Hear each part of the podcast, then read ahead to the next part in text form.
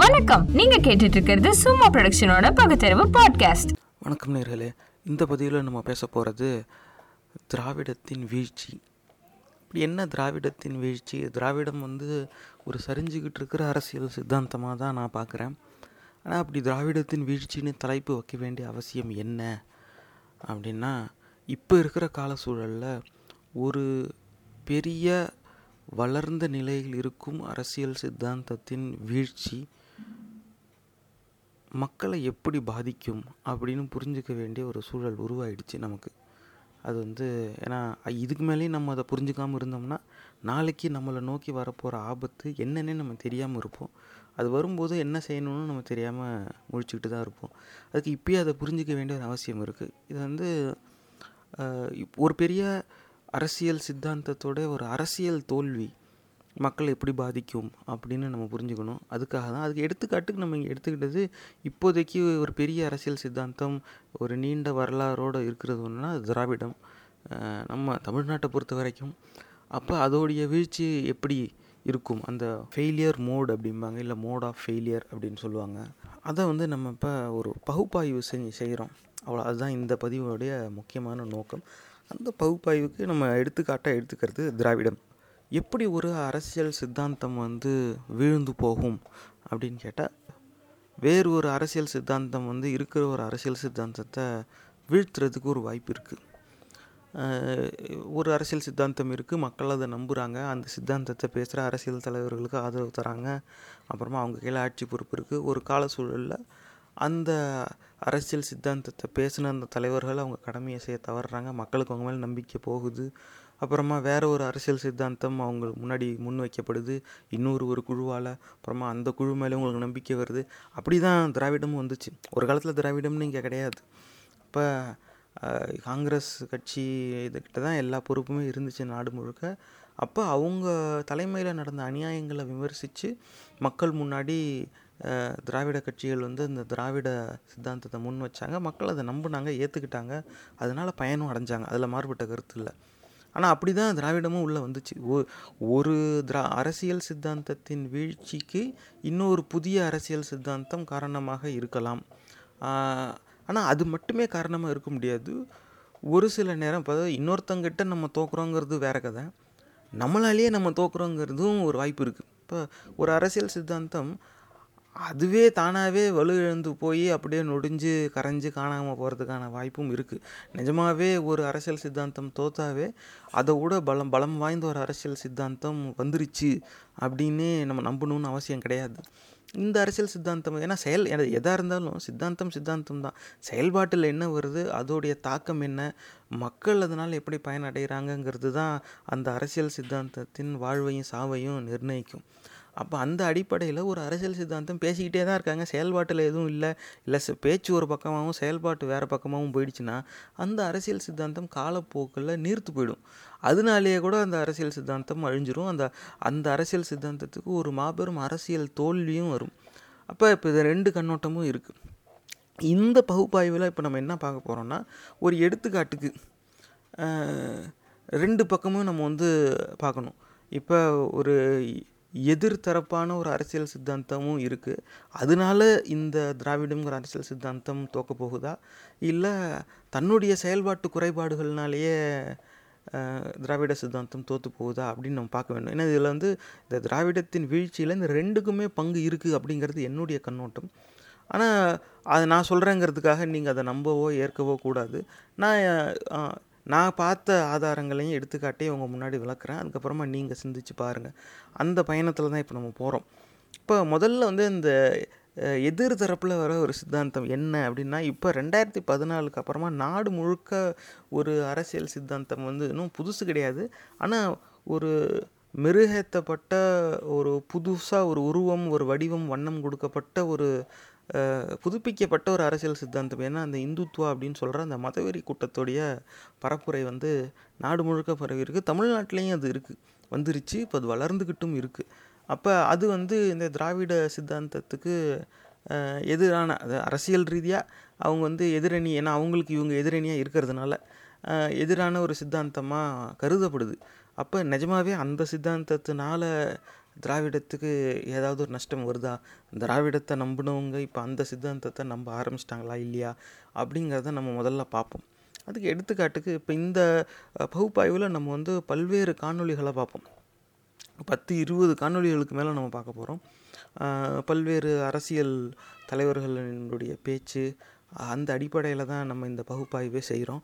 முதல்ல இப்போ நம்ம எதிர்க்க கருத்து என்ன அப்படிங்கிறத பார்க்குறோம். திராவிடத்துக்கு எதிரான அரசியல் சித்தாந்தம் நிறைய இருக்குது. அதில் ஒன்று என்னங்கிறத நம்ம பார்ப்போம். அது முக்கியமாக இப்போ பார்க்க போகிறது மதவெறி கூட்டத்துடைய அந்த அரசியல் சித்தாந்தம். அதில் வாங்க இந்த மொதல் காணொலியாக பார்த்துருவோம். கடவுள் இல்லை, கடவுள் இல்லவே இல்லை அப்படின்னு சொன்னான். சொன்னது மட்டும் இல்லை, அதுபடி நடந்துக்கிட்டே வந்தான். இந்த நம்ம நடிகர் திலகம் பத்மஸ்ரீ சிவாஜி கணேசன் முதல்ல திமுகவில் இருந்தார். அவர் திருப்பதிக்கு கோயிலுக்கு போனார். அவர் திருப்பதி கோயிலுக்கு போன உடனே இவர் நம்மளுடைய நம்ம திராவிட கட்சிக்கு திராவிட சிந்தனைக்கு எதிராக இருக்காரு அப்படின்னு இவரை உடனே திமுகலேருந்து கட்சியை விண்டிக்கிட்டாங்க. அவர் போய் காங்கிரஸை சேர்ந்தார். நிலைமை எப்படி இருந்தது. ஆனால் இன்னைக்கு என்ன ஆச்சு, கோயிலுக்கு போனவனே கட்சியை விட்டு நீக்கியிருக்கான் ஒரு காலத்தில் பார்த்தோமா. இப்போ இந்த காணொலியில் மதவெறி கூட்டத்தோடைய ஒரு பரப்புரை தான் நடக்குது. அதில் வந்து அந்த கடவுள் இல்லை அப்படிங்கிற அந்த கடவுள் மறுப்பு கொள்கையை விமர்சித்து இவர் பேசுகிறார். அதுக்கு ஒரு ஒரு எடுத்துக்காட்டு வேறு வைக்கிறார். அந்த காலத்தில் நடிகர் ஒருவர் வந்து கோயிலுக்கு போயிட்டார். அவர் கோயிலுக்கு போனதும் திராவிட சித்தாந்தத்துக்கு எதிராக செயல்படுறாருன்னு கட்சி விட்டு நீக்கிட்டாங்க அப்படிங்கிறாரு. இந்த மாதிரி நடிகர்களை வந்து பிரபலங்களை அரசியல் கட்சிகள் பல்வேறு காரணங்களுக்காக சேர்த்துக்குவாங்க. அப்புறமா பிடிக்கலனாக்க விளக்கிடுவாங்க. இது அவங்களுக்குள்ளே ஆயிரம் கொடுக்கல் வாங்கல் இருக்கும். நிஜமாகவே எந்த காரணத்துக்காக சிவாஜி கணேசன் வந்து கட்சி மாறினார் அப்படின்னு தெரியாது. எதுக்காக இதில் சேர்ந்தாருங்கிறது நமக்கு தெரியாது. ஆனால் இந்த ஆள் வந்து அதை இதோட தன்னுடைய விமர்சனத்துக்கு ஒரு ஆதாரமாக அதை வைக்கிறார். அது நியாயமாக என் கண்ணோட்டத்தில் படலை. ஏன்னா அது எந்தளவுக்கு உண்மைங்கிறது தெரியாது. அது உறுதி செய்ய முடியாத ஒரு தகவலாகவே இருக்குது. ஆனால் அந்த கடவுள் மறுப்பு கொள்கை அப்படிங்கிறது, ஏன்னா இந்த மதவெறி கூட்டத்துக்கு வந்து இந்த சாமி இருக்குதுன்னு நம்புகிறவங்க, சாமி கும்பிடுறவங்க, அதுவும் குறிப்பாக ஒரு குறிப்பிட்ட மதத்தை சார்ந்த சாமியை கும்பிடுறவங்கள கவரணுங்கிறது தான் இவங்களுடைய நோக்கம். அப்போ மற்ற மதத்தெல்லாம் வந்து சிறுமைப்படுத்தி பேசுகிறத இவங்க பழக்கமாக வச்சுருப்பாங்க. அந்த சிறுமைப்படுத்தி பேசுகிற இடத்துல மற்ற மதங்கள் இல்லாமல் அந்த கடவுள் மறுப்பு கொள்கை யாரெல்லாம் பேசுகிறாங்களோ அவங்களையும் விமர்சிப்பத இவங்க வந்து ஒரு பழக்கமாகவே வச்சுருப்பாங்க. அதில் ஒன்று தான் இந்த திராவிட கட்சிகள் வந்து கடவுள் மறுப்பு கொள்கையை சொல்லி மக்களை வந்து ஏமாற்றிட்டாங்க போயிட்டாங்க. அதுக்கு இவர் வந்து சொல்கிறார் இப்படி. ஆனால் சரி, இப்போ மதவெறி கூட்டத்தின் சார்பாக வந்து திராவிட கட்சி மேலே இப்படி ஒரு விமர்சனம் வைக்கிறாங்க. ஓரளவுக்கு அந்த கடவுள் மறுப்பு கொள்கையை திராவிட கட்சிகள் எடுத்து பேசுது அப்படின்னாக்கா அது உண்மை தான். காரணம் என்னென்னா இவங்களுடைய வரலாறு அப்படி. பகுத்தறிவு பகலவன் தந்தை பெரியார்கிட்டே இருந்து பிரிஞ்சு வந்து தான் திராவிட முன்னேற்ற கழகம்னு திராவிட கட்சி ஆரம்பிக்கிறாங்க. அதுக்கப்புறமா தான் இவங்களுடைய இந்த திராவிட பயணம்ங்கிறதே இருக்குது. அப்போ இந்த கட்சியிலையும் வந்து பல பேர் இன்னமும் அந்த ஜாதி சமய மறுப்பாளர்களாக தான் செயல்பட்டுக்கிட்டு இருக்காங்க. அவங்க எல்லாருக்கும் பெரிய நிர்வாக பொறுப்புலாம் அவங்களுக்கு கிடைக்கிது, பெரிய உயர் பதவியில் அவங்க இருப்பாங்களாங்கிறது ஒரு கேள்விக்குறி தான். ஆனால் இந்த திராவிட கட்சிகளுடைய நிலைப்பாடு அந்த தந்தை பெரியாரின் தலைமையில் இருந்த திராவிட கழகத்தின் நிலைப்பாடுலேருந்து என்றைக்கோ மாறி போயிடுச்சு. இவங்க வெளியில் வந்தப்பயே வந்து அப்படி தான் வந்திருக்காங்க. ஏன்னா பெரியார் பேச்சை கேட்டுக்கிட்டு இருந்தால் நமக்கு வியாபாரம் ஓடாதுன்னு இவங்களுக்கு ஒரு எண்ணம். இதனால் அரசியல் மாற்றங்கள் வரப்போது, இந்த நேரத்தில் நம்ம சரியாக அதை பயன்படுத்திக்கிட்டாக்கா நாளைக்கு நம்ம குடும்பம் நல்லாயிருக்குன்னு சொல்லி தான் அவங்க வந்தாங்க போல். இல்லட்டினாக்கா பெரியாருடைய பேச்சை கேட்டிருக்கலாம், தேர்தல் அரசியல் வேணான்னு சமூக தொண்டிலே அவங்க இருந்திருக்கலாம். அதுலேருந்து பிரிஞ்சு வந்துட்டாங்க. அந்த நிலைப்பாடுலேருந்து இவங்க திரும்பி திசை திரும்பிட்டாங்கங்கிறதுக்கு அதுவே ஒரு ஆதாரம் தான். அதே போல் தான் செயல்பாட்டிலையும் வந்து இருந்திருக்கு. அதனால் அந்த கடவுள் மறுப்பு கொள்கைங்கிறது திராவிட கட்சியில் இருந்துச்சு, இப்பயும் இருக்குது. ஆனால் அந்த அளவுக்கு பெருசாலாம் கிடையாது. ஆனால் இப்போ இருக்கோ இல்லையோ, இது என்னுடைய கண்ணோட்டம். மதவெறி கூட்டம் இப்போ குற்றச்சாட்டை முன் வைக்கிறாங்க. இவங்க வந்து கடவுள் இல்லைன்னு சொல்லிக்கிட்டு இருந்தாங்க, ஆனால் சாமி கும்பிட போனவங்களெல்லாம் கட்சி விட்டு விளக்குறாங்க அப்படின்னு சொல்லி இந்த சாமி கும்பிடுறவங்க மனசில் இந்த திராவிட கட்சிக்கு எதிரான ஒரு சிந்தனையை இவங்க புகுத்துறாங்க. ஆனால் இதுக்கு மறுப்பாக திராவிடம் சார்ந்தவர்கள் வந்து என்ன சொல்கிறாங்க அப்படிங்கிறத இப்போ நம்ம பார்ப்போம். கடவுள் மறுப்பை கொண்டவங்க திமுக கிடையாது சார். கடவுள் மறுப்பு கொள்கையில் திமுக உடன்பாடு கிடையாது சார். இப்போ பார்த்தோமா இவர் வந்து அன்பழகன் தான் பேசுகிறாரு. இவர் வந்து இப்போ கொஞ்ச நாள் முன்னாடி தான் காலமாயிட்டார். கொரோனா நோயால் பாதிக்கப்பட்டு மருத்துவமனையில் அனுமதிக்கப்பட்டார். அப்புறமா அந்த நோயாலேயே இறந்தும் போயிட்டார். இவர் வந்து அந்த திராவிட கட்சியில் உயர் பதவியில் இருந்தவர், ஒரு பிரபலமான அரசியல்வாதியும் கூட. இவர் வந்து இந்த நேர்காணலில் இப்படி தெளிவாக சொல்கிறார், கடவுள் மறுப்பு கொள்கையில் திராவிட கட்சிக்கு உடன்பாடே இல்லை அப்படின்னு சொல்லிடுறார். இந்த இடத்துலையே இவங்க வந்து அந்த இவங்களுடைய அந்த திராவிட இயக்கம் வந்து திராவிட கட்சி தன்னுடைய அந்த திராவிட வரலாறை முற்றிலுமாக நிராகரிக்கிறாங்க அப்படிங்கிறது வந்து இதில் தெளிவாக தெரியுது. ஏன்னா இவங்களுக்கு மனசுக்குள்ளே அச்சம் என்னென்னா, சாமி கும்பிடுறவங்க வாக்கு நமக்கு வராமல் போயிடுமோ அப்படிங்கிற ஒரு அச்சத்தின் வெளிப்பாடாக தான் இதை நான் பார்க்குறேன். ஆனால் விளம்பர பதாகையில் பெரியாரை போட்டுக்கிட்டு அவங்க அதை வச்சு ப பரப்புரை நடத்திக்கிட்டு இந்தமாரி நேர்காணலில் வந்து நீங்கள் கடவுள் மறுப்பு கொள்கையை பேசினவங்க தானே அப்படின்னு சொன்னதும் அதெல்லாம் கிடையாது, அதெல்லாம் இப்போ இல்லவே இல்லை இப்படிங்கிறது. இதுதான் நேர்களே ஒரு பெரிய சர்க்கம்ஸ்டான்ஷியல் எவிடன்ஸ்னு ஆங்கிலத்தில் சொல்லுவாங்க. இந்த என்ன எதுக்கான ஆதாரம் அப்படின்னு கேட்டால், தந்தை பெரியாரின் சிந்தனையிலேருந்து மாறுபட போய் தான் நாங்கள் வெளியில் வந்து கட்சி ஆரம்பித்தோம் அப்படிங்கிற ஒரு எண்ணத்துக்கு இதுதான் ஆதாரம். அவங்களுக்கு வந்து என்னென்னா, இவர் பாட்டு இப்படி பேசிக்கிட்டே போகிறாரு, நம்ம வெளியில் போய் கட்சி ஆரம்பித்தா எல்லார் வாக்கும் வேணும், அப்போ சாமி கும்பிட்றவனோட வாக்கும் வேணும், அப்போ சாமி இருக்குன்னு தான் நம்ம சொல்லணும், சாமி இல்லைன்னு நம்ம சொல்லக்கூடாதுன்னு இவங்க ஒரு கொள்கை முடிவு எடுத்துக்கிட்டாங்க. அதை தான் வந்து இவர் இங்கே வெளிப்படுத்துகிறாரு. எத்தனை பல ஆண்டுகள் ஆயிருக்கு இதை வெளிப்படையாக சொல்கிறதுக்கு, இப்போ அவங்க நேராக சொல்லிட்டாங்க, கடவுள் மறுப்பு கொள்கையில் திராவிட கட்சிக்கே இல்லைன்னு. இப்போ கேள்வி என்னென்னா, பழசு எல்லாத்தையும் மொத்தமாக நிராகரிச்சுட்டு புதுசாக ஒரு பயணத்துக்கு இவங்க ஏதோ போகிறாப்புல தெரியுது.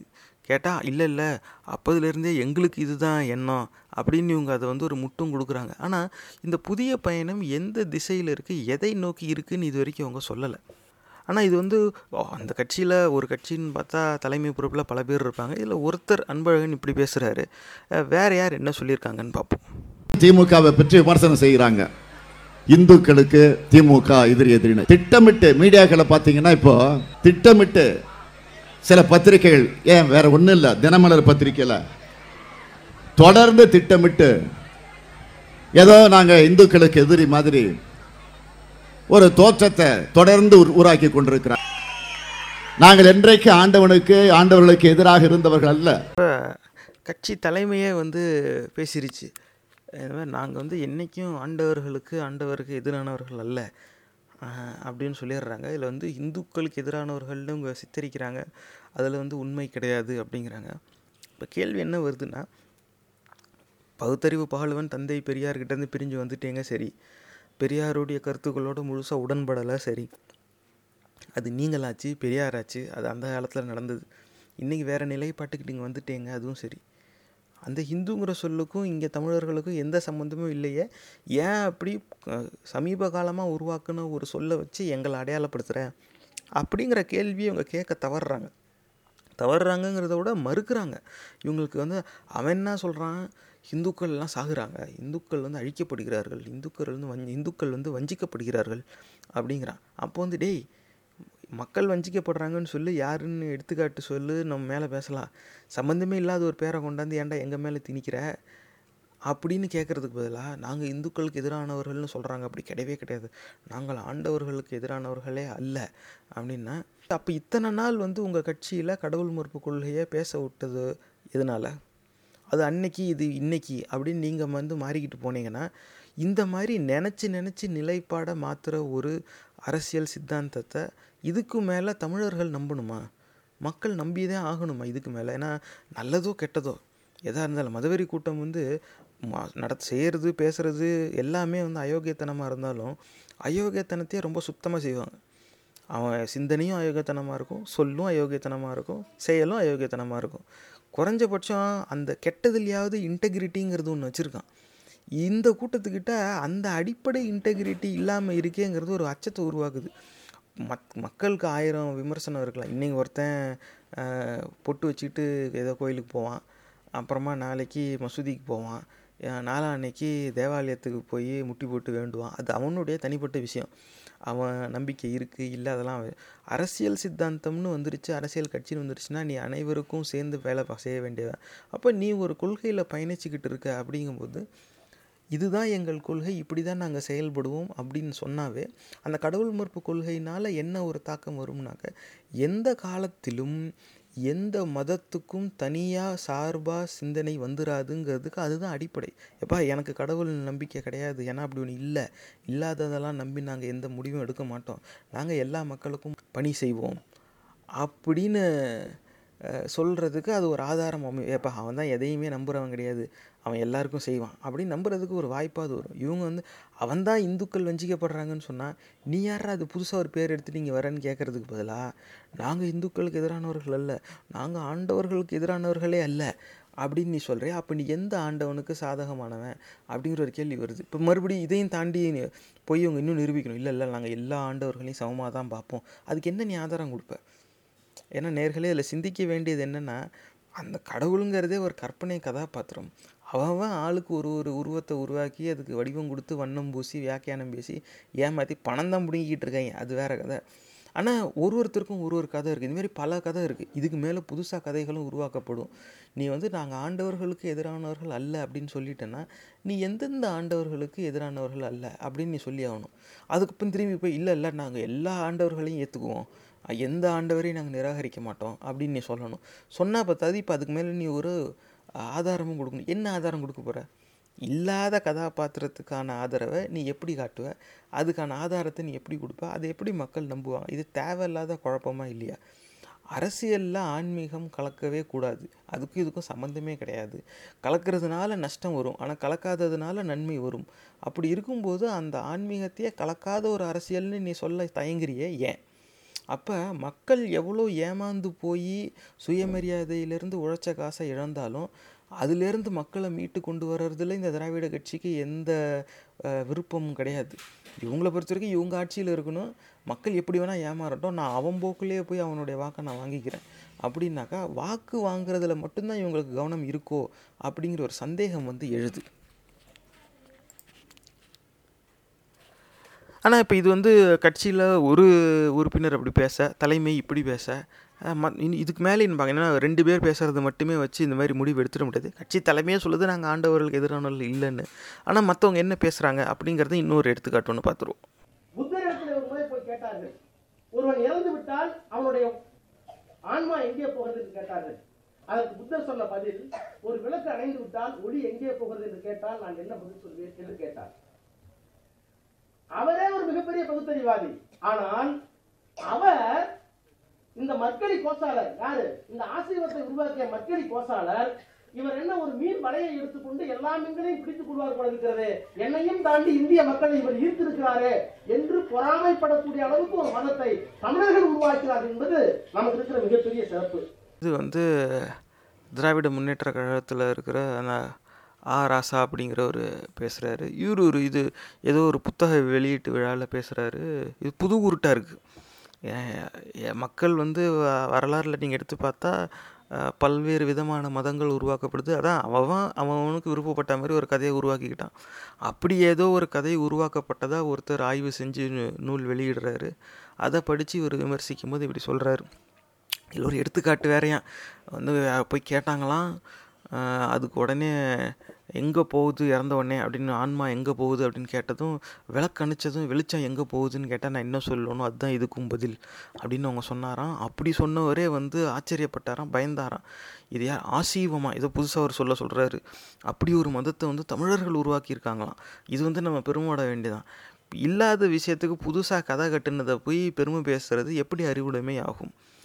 இதில் அவருடைய நோக்கம் என்னென்னா அந்தந்த இடத்துக்கு ஏற்றாப்பில் பேசணும். இவர் பேசுகிறது அங்கே ஒரு புத்தக வெளியீட்டு விழாவில், அதனால அந்த புத்தகத்தில் என்ன ஆய்வு எழுதியிருக்காரோ அதை தான் விமர்சித்து இவர் பேசுகிறாரு. அதில் இவர் தன்னுடைய கருத்தை சொல்கிறார், அதில் வந்து நம்ம அதில் நமக்கு எந்த விமர்சனமும் கிடையாது. ஆனால் அந்த கருத்துக்குள்ளே இருக்கிற அந்த தகவலை வந்து நம்ம விமர்சித்தே ஆகணும். வந்து தமிழர்களே ஒரு மதம் உருவாக்கியிருந்தாங்களாம், இதை வந்து புத்தரே வந்து ஆச்சரியப்பட்டாராம். இப்படியா இது தேவையில்லாமல் இருக்கிற கதைங்களை வந்து இந்த மாதிரி நம்ம எப்படியாவது ஒரு விதத்தில் நமக்கு ஒரு பெருமை தேடிக்கணும், நம்ம இன உணர்வு வரணும் அப்படிங்கிறதுக்கு எத்தனையோ விதமான வரலாற்று உண்மைகள் இருக்குது. அதெல்லாம் எடுத்து பெருமை பே பேசாமல் அது வேணும்னா அதெல்லாம் தெரிஞ்சுக்கலாம், அதை வச்சு நம்ம சந்தோஷப்பட்டுக்கலாம். நம்மளாம் தனியாக உட்காந்து பெருமைப்பட்டுக்கிறதுனால எதுவும் நடக்க போகிறதில்ல, அது வேறு கதை. ஆனால் நம்மளுடைய மனநிறைவுக்கு அப்படி செய்கிறதா இருந்தாலும் அந்த உண்மையின் அடிப்படையில் அப்படி செய்யலாம். ஒரு மதத்தை தமிழர்கள் உருவாக்குனாங்கிறத வச்சு என்ன பெருமைப்பட வேண்டியது இருக்குது? அவன் அன்னைக்கு தேதியில் அவனுக்கு அறிவில்லை, எதெல்லாம் வெல்ல முடியுமோ வென்றான், எதை வெல்ல முடியலையோ அதை கும்பிட்டுட்டான். அதுக்கு ஒன்று ஒரு பேர் வச்சுட்டான், அது ஒரு கல்லை வச்சு சாயம் பூசி கும்பிட ஆரம்பிச்சிட்டான். இப்படிலாம் பல்வேறு கதைகள் வந்திருக்கு. அதில் ஒன்று தான் இது இது யாரோ ஒருத்தர் ஆய்வு செஞ்சு செஞ்சுருக்கார். அந்த ஆய்வு அந்த மாதிரி பதிவாகுதுன்னா அது ஒரு ஆதாரம். மதங்கள் என்பது மனிதர்களால் உருவாக்கப்பட்டதே அப்படிங்கிறது ஒரு அது அது இதில் உண்மையாகுது. ஆனால் இப்போ நம்மளுடைய இந்த பகுப்பாய்வில் என்ன பேசுகிறோம், கடவுள் மறுப்பு கொள்கையை வந்து திராவிட கட்சி முன் வச்சுது அப்படின்னு விமர்சிக்கிற மதுவெறி கூட்டம். அதுக்கு எதிராக பேசுகிறவங்க ஒரு ரெண்டு பேர், ஒருத்தர் என்ன சொல்கிறாரு, கடவுள் மறுப்பு கொள்கையில் எங்கள் கட்சிக்கு உடன்பாடே இல்லைங்க அப்படிங்கிற திட்டவட்டமாக.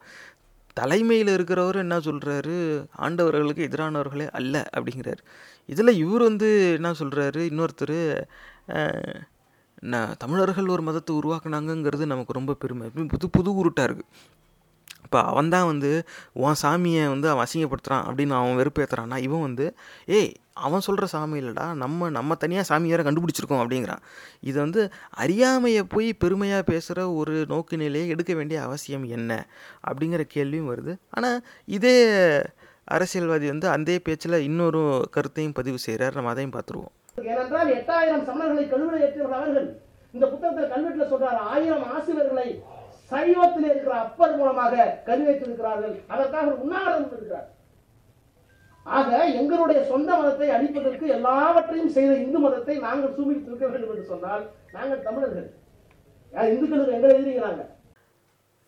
இப்போ இதில் வந்து அப்படியே ரொம்ப மென்மையாக அந்த இந்துங்கிற சித்தாந்தத்துக்கு எதிரான கருத்து முன்வைக்கிறார். இது மாதிரி வரல அந்த அந்த ஆய்வில் அப்படி எழுதியிருக்கு போல். அதில் வந்து இதுமாரி ஏற்கனவே மக்களே ஒரு மதம் உருவாக்கி அதை வணங்கிக்கிட்டு இருந்தாங்க, அவங்கள கொண்டாந்து இந்த மதத்துக்குள்ளே இவங்க மாற்றினாங்க, இப்படி மாற்றின இந்து மதத்தை நான் ஏன் ஏற்றுக்கணும், நாங்கள் தமிழர்கள் அப்படின்னு சொல்கிறாரு. திராவிட கட்சியிலேருந்து ஒருத்தர் வந்து தமிழர்கள்னு சொல்லி பேசுகிறாருனாக்கா அதில் இவரும் ஒரு எடுத்துக்காட்டு தான், தனியாக தெரிகிறார். ஏன்னா மற்றவங்க யாரும் இப்படி பேசின மாதிரி தெரியல. நேர்களே, இது வந்து திராவிட கட்சியிலே வந்து பல்வேறு விதமான நோக்கு நிலை இருக்குது அப்படிங்கிறது இதிலேருந்து வெ வெளிப்படையாக தெரியுது.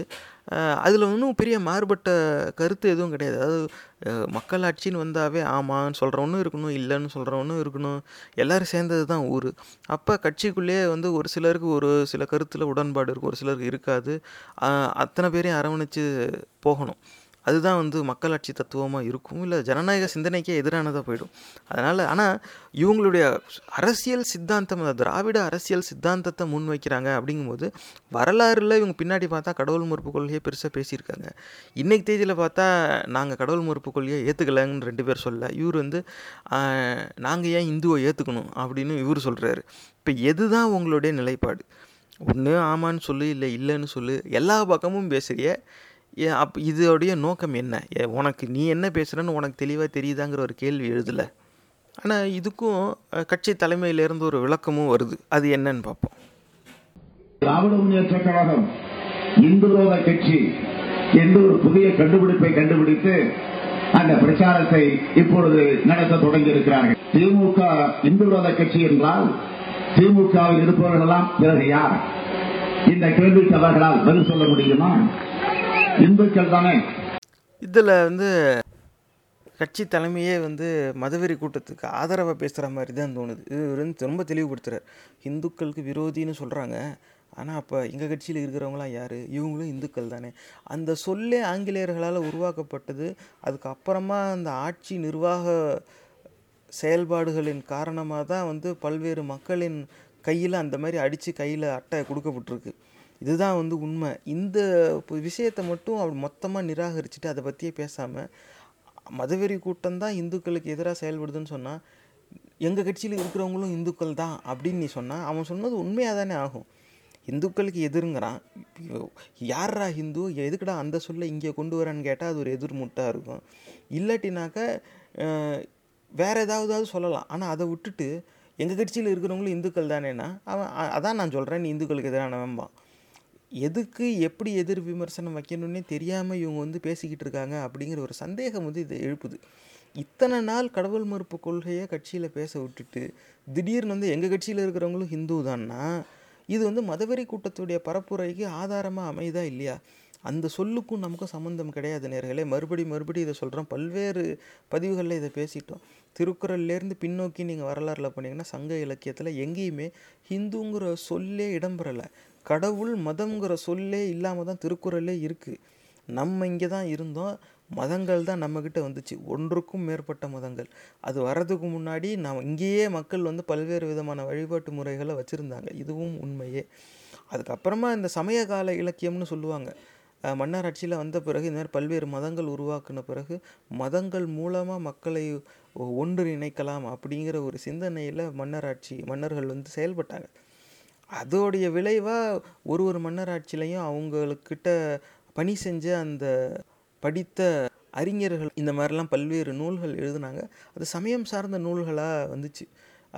அப்போ ஒரு ஒரு காலகட்டத்தில் எந்தெந்த சமயம் ஓங்கி நின்றுச்சோ, எந்தெந்த மதத்துக்கு அப்போதைக்கு இருந்த மன்னர்கள் ஆதரவு தெரிவித்தார்களோ அந்த மதம் சார்ந்த நூல்கள் வந்து எழுதப்பட்டுச்சு. அப்படி தான் வந்து வந்திருக்கே தவிர, பின்னாடி நீங்கள் போய் வரலாறில் பார்த்தா இந்த மதம் கடவுள் இந்த சிந்தனைக்கும் நமக்கும் சம்மந்தமே இல்லைங்கிறது ரொம்பவே தெளிவாக இருக்குது.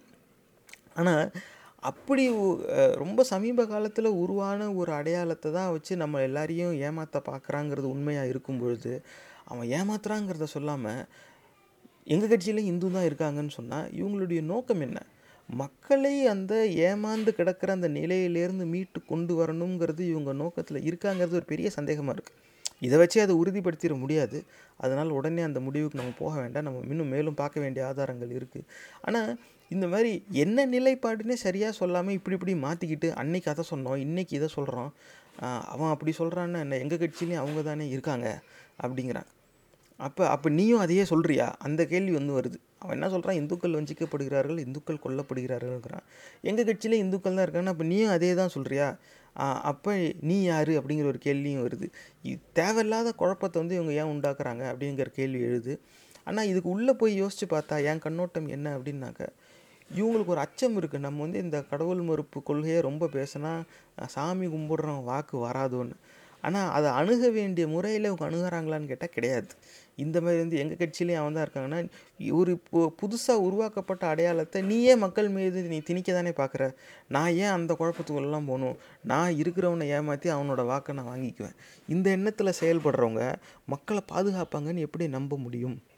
இந்த கேள்வி வந்து எழுது. ஆனால் இது வந்து கட்சி தலைமை மட்டும் இல்லை, இன்றைக்கி தேதியில் திராவிட கட்சி அவங்களோட பரப்புரையிலேயே இதை வந்து முழுசாக பதிச்சுட்டாங்க. எப்படின்னாக்கா, அவங்க கூட்டணி கட்சி எல்லார்கிட்டையும் சொல்லிட்டாங்க, ஹிந்துங்கிற சொல்லே பயன்படுத்தாத, விமர்சனம்னு நீ முன் வச்சா.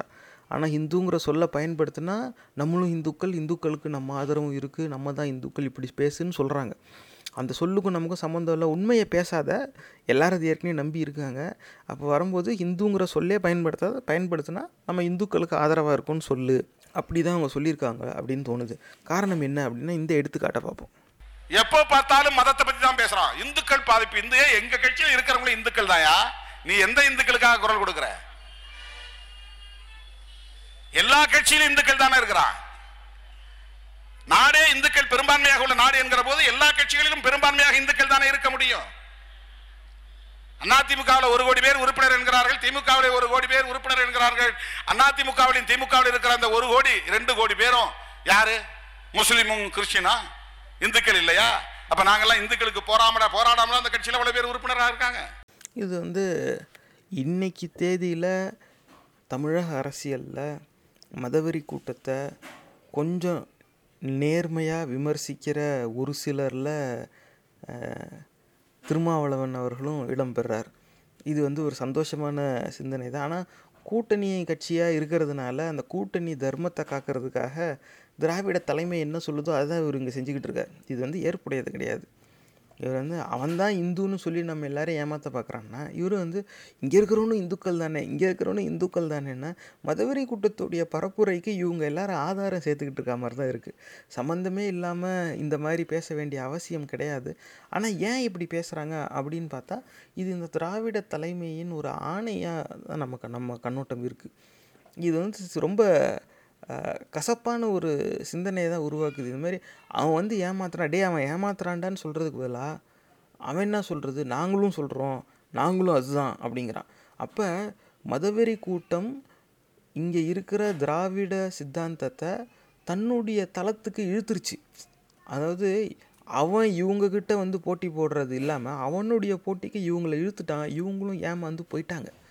இது எப்படி வந்து மக்களை பாதுகாக்கிற ஒரு சக்தி இப்படி செயல்படுமா? இது சிந்திச்சு பார்க்க வேண்டாமா?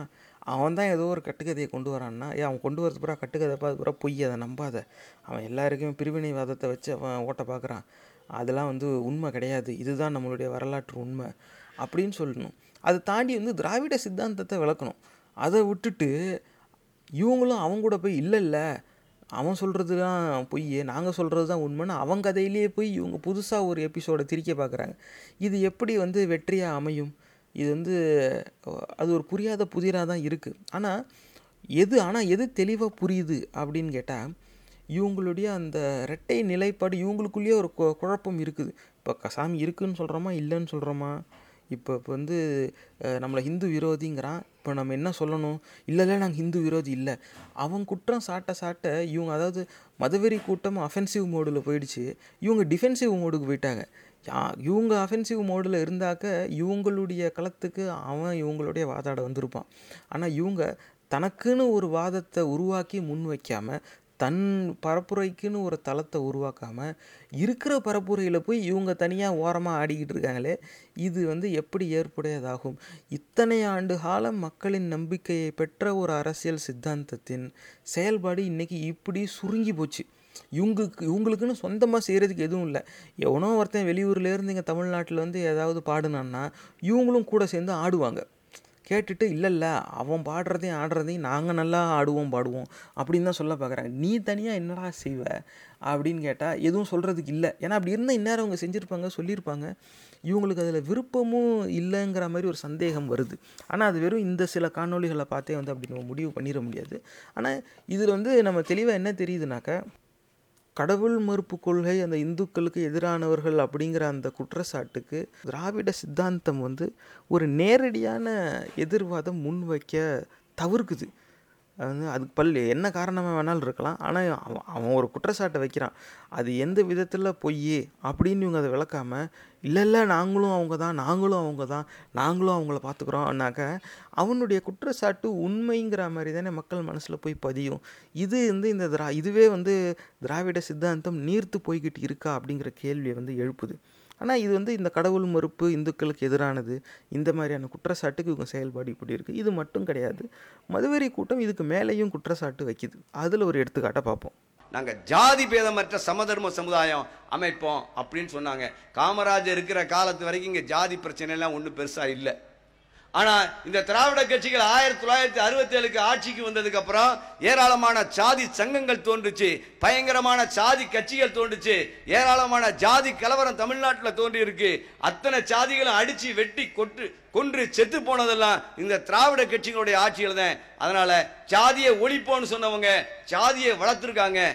இதில் குற்றச்சாட்டு ஒரு என்ன வைக்கிறார், இது மதவெறி கூட்டத்துடைய குற்றச்சாட்டு ஒரு என்ன வைக்கிறாருன்னா, ஜாதியை ஒழிப்புன்னு சொன்னாங்க, ஆனால் இவங்க ஆட்சி காலத்தில் தான் ஜாதி வன்முறைகள் அதிகமாச்சு, இவங்க வந்து ஜாதியை வளர்த்து தான் விட்டுருக்காங்க அப்படின்னு சொல்கிறாங்க. இது ஒரு குற்றச்சாட்டு. ஜாதி வேற்றுமையும் அது சார்ந்த குற்றங்களும் வந்து நம்ம சமுதாயத்தில் இருந்துச்சானா இருந்துச்சு, இருக்கானா இருக்குது, இதுதான் உண்மை. அது வந்து எந்த விதத்துலேயும் மாறுபடலை. ஒரு சில இடத்துல அந்த மாதிரியான வன்முறைகள் குறைஞ்சாலும் மற்றும் பல இடங்களில் வந்து அந்த வன்முறைகள் இன்னமும் நீடிக்குது, ஒரு சில இடத்துல அதிகமும் ஆயிடுச்சு. அது வேறு கதை. ஆனால் இவங்க ஜாதி வேற்றுமையை இவங்க அழிக்கிறேன்னு சொன்னாங்க, ஆனால் அழிக்கலை, இவங்க அதை வளர்த்து தான் விட்டுருக்காங்க அப்படின்னு குற்றச்சாட்டை மதவெறி கூட்டம் வைக்கிறாங்க. இப்போ இதுக்கு வந்து ஒரு எதிர்வாதம், எதிர்கருத்து இந்த திராவிட சித்தாந்தம், இந்த திராவிட பரப்புரையில் என்னவா இருக்கணும்? அப்படிலாம் கிடையாதுயா, நாங்கள் எங்களை மாதிரி ஜாதி மறுப்பு பேசினவங்க யாருமே கிடையாது, இதுக்கு முன்னாடி பேசினவங்க யாராவது இருந்தால் நீ காட்டு அப்படின்னு இவங்க சொல்லுவாங்கன்னு நம்ம எதிர்பார்ப்போம். அதுக்கு முன்னாடி திராவிட கட்சியோட பயணிக்கிற அந்த கூட்டணி இயக்கங்கள்பாங்கள, தோழமை கட்சிகள், தோழமை இயக்கங்கள், அவங்களுடைய கருத்து என்னவா இருக்குது அப்படிங்கிறத அதை வச்சே நம்ம சொல்லிடலாம். ஏன்னா ஒருத்தன் எப்படிங்கிறது அவனுடைய கூட்டாளியை பார்த்தாவே தெரியும்னு சொல்லுவாங்க. இப்போ திராவிட கட்சியோடைய கூட்டாளிக்கு திராவிட கட்சி மேலே என்ன அபிப்பிராயம் இருக்குது அப்படிங்கிறத நம்ம பார்ப்போம். தோழர் அசோக்குடைய படுகொலை வந்து சாதி ரீதியாக நடந்திருக்கின்ற அரசியல் படுகொலை. அவர் திட்டமிட்டு ஒரு ஒரு இடதுசாரி ஊழியரை படுகொலை செய்வதற்கு காவல்துறை அரசு பலர் துணை போயிருக்காரு. நீங்கள் பாருங்கள், இதில் வந்து திமுக வந்து அறிக்கை விடலைங்க. என்ன திமுகவோட ரோல் என்ன நான் கேட்குறேன்? மு க ஸ்டாலின் என்ன பண்ண வேடிக்கை பார்ப்பார்? அவன் பிள்ளைய மட்டும் வந்து இளைஞரணி தலைவராக மாற்றுறீங்க. திமுகவுடைய கள்ள மௌனம் என்னன்னு சொல்லிட்டு நாம் பேசணும். இப்போ திமுக எப்படி இந்த இடத்துல ஜெயிச்சது, எம்பி சீட்டில் ஜெயிச்சதுன்னா அவங்களோட வேலையா? திமுகவோட வேலை மட்டும் இல்லை, அந்த அரசியல் கட்சி கூட்டணி கட்சிகள் மட்டுமல்ல, பல அமைப்புகள், சின்ன சின்ன குழுக்கள், இதெல்லாம் பாஜகவுக்கு எதிராக தமிழ்நாட்டில் செஞ்ச வேலையோட பிரதிபலிப்பு தான் இன்னைக்கு நீங்கள் செஞ்சிருக்க எம்பி. ஆனால் அதே திமுக பார்த்தீங்கன்னா இந்த பிரச்சனை ஒரு அறிக்கை கூட இல்லை, ஒரு செய்தி முரசொலியில் வெளியிடல. என்ன நியாயம் இது? அதான் இந்த பிரச்சனை. இந்த சக்திகளுக்கெல்லாம் எது சாதகமாக இருக்குன்னா இதுதான். நீ பெரிய கட்சி, முதலமைச்சர் ஆகணும் கனவு இருக்கக்கூடிய ஒரு கட்சி, ஒரு நாட்டில் நடக்கூடிய ஒரு படுகொலை கண்டிக்க முடியலன்னா நீ யாருக்காக இருக்கிற அந்த கட்சி? என்ன நீங்க பெரியார பேசுறீங்க? இதான் இருக்கக்கூடிய பிரச்சனையே. நீங்க வந்து பாத்தீங்கன்னா திராவிட கழகம் அறிக்கை விடுது, மதிமுக அறிக்கை விடுறாங்க, மனிதநேய மக்கள் கட்சி அறிக்கை விடுறாங்க, விடுதலை சிறுத்தைகள் கட்சி அறிக்கை விடுறாங்க, மற்றபடி இடதுசாரி கட்சிகள் எல்லாருமே அறிக்கை விடுறாங்க, கம்யூனிஸ்ட் அமைப்புகள்லாம். நான் விடுதலை சிறுத்தை கட்சியினுடைய மாவட்ட செயலாளர், அவர் சொல்றாரு, தோழர் நான் வந்து சம்பவம் நடந்து பார்த்துருக்கேன் தோழர், முரசொலியில் ஒரு செய்தி விடல தோழர், இது எப்படி சரியா நிற்கிறார்? அது அவரோட கோரிக்கை மட்டும், எல்லாரோட கேள்வியும் அதான். அப்போ இந்த படுகொலைலாம் ஏன் நடக்குதுன்னா இவங்களுக்கு வாக்கு தேவை. உனக்கு வந்து என்னன்னா உன்னுடைய இந்த மாதிரியான படுகொலையில வாக்கு கேட்ப எப்படி சரியா இருக்கும்? திமுக தயவுசெய்து சிந்திச்சு பார்க்கணும். திராவிட முன்னேற்ற கழகத்தினுடைய சிந்தனையால் ஆதரவு திமுக தலைமையை பார்த்து கேள்விக்கு இன்னோட தப்பு இல்லை. இப்பவே அதை அறிக்கை விடுங்க. இப்பவே கண்டிங்க நீங்க அசோக்கோட மர்டரை. அது இன்னைக்கு ரொம்ப ரொம்ப மிக முக்கியமான தேவை. இந்த இந்த பெரியார் திடலிருந்து இந்த கோரிக்கை எழுப்புறோம். பார்த்தோமா, இது வந்து ஒரு இடதுசாரி இயக்கத்தை சார்ந்த தோழர் ஒருத்தர் வந்து பெரியார் திடலில் தான் பேசியிருக்கார். அப்போ சொல்கிற மாதிரி ஜாதிய வேற்றுமையின் அடிப்படையில் ஒரு வன்முறை நடந்திருக்கு, அந்த கொலையை விமர்சித்து தான் இவர் வந்து பேசுகிறார். அதில் பேசும்போது வந்து என்ன குற்றச்சாட்டு வைக்கிறாருன்னா, இந்த மாதிரி ஜாதி வேற்றுமையின் அடிப்படையில் குற்றங்கள் நடக்குது, திராவிட கட்சி வந்து ஏன் எந்த விமர்சனமும் தெரிவிக்க மாட்டேங்குது? கூட்டணி கட்சிகள் மற்ற தோழமை இயக்கங்கள் எல்லாரும் விமர்சனம் முன் வைக்கும்போது ஏன் திராவிட கட்சி மட்டும் இந்த இதை முன்வைக்க மாட்டேங்குது அப்படிங்கிற கேள்வியை வந்து இவர் எழுப்புறார். இது வந்து சிந்தித்து பார்க்க வேண்டிய ஒரு விஷயம். என்ன அப்படின்னாக்கா, மௌனம் சாதிக்க வேண்டிய இவர் சொல்கிறார்ல, அந்த கள்ள மௌனத்துக்கு பின்னாடி காரணம் என்னன்னு நம்ம கேட்கணும் அப்படிங்கிறார். என்ன காரணமாக இருக்கும்? ஒரு கட்சி வந்து இவங்களுடைய வரலாறுல கடவுள் மறுப்பு கொள்கையை இவங்க விட்டுட்டாங்கங்கிறது தெரிஞ்சு போச்சு. இப்போ வந்து அவங்க அதை சொ பேசி பேச விருப்பம் இல்லை, ஏன்னா சாமி கும்பிடுறவங்க வாக்கும் வரணும்னு அவங்க முடிவு எடுத்துட்டாங்க. ஆனால் ஜாதி மறுப்பும் இந்த தந்தை பெரியாருக்கு கீழே இவங்க இயங்கினப்போ ஜாதி மறுப்பு கொள்கையை இவங்க பேசினவங்க தான். அப்படி ஜாதி மறுப்பு பேசுகிறவங்க ஜாதி வேற்றுமையின் அடிப்படையில் குற்றம் நடக்கும்போது ஏன் விமர்சனம் முன்வைக்க மாட்டேங்கிறாங்க அப்படிங்கிற கேள்வி வந்து இவர் எழுப்புறாரு.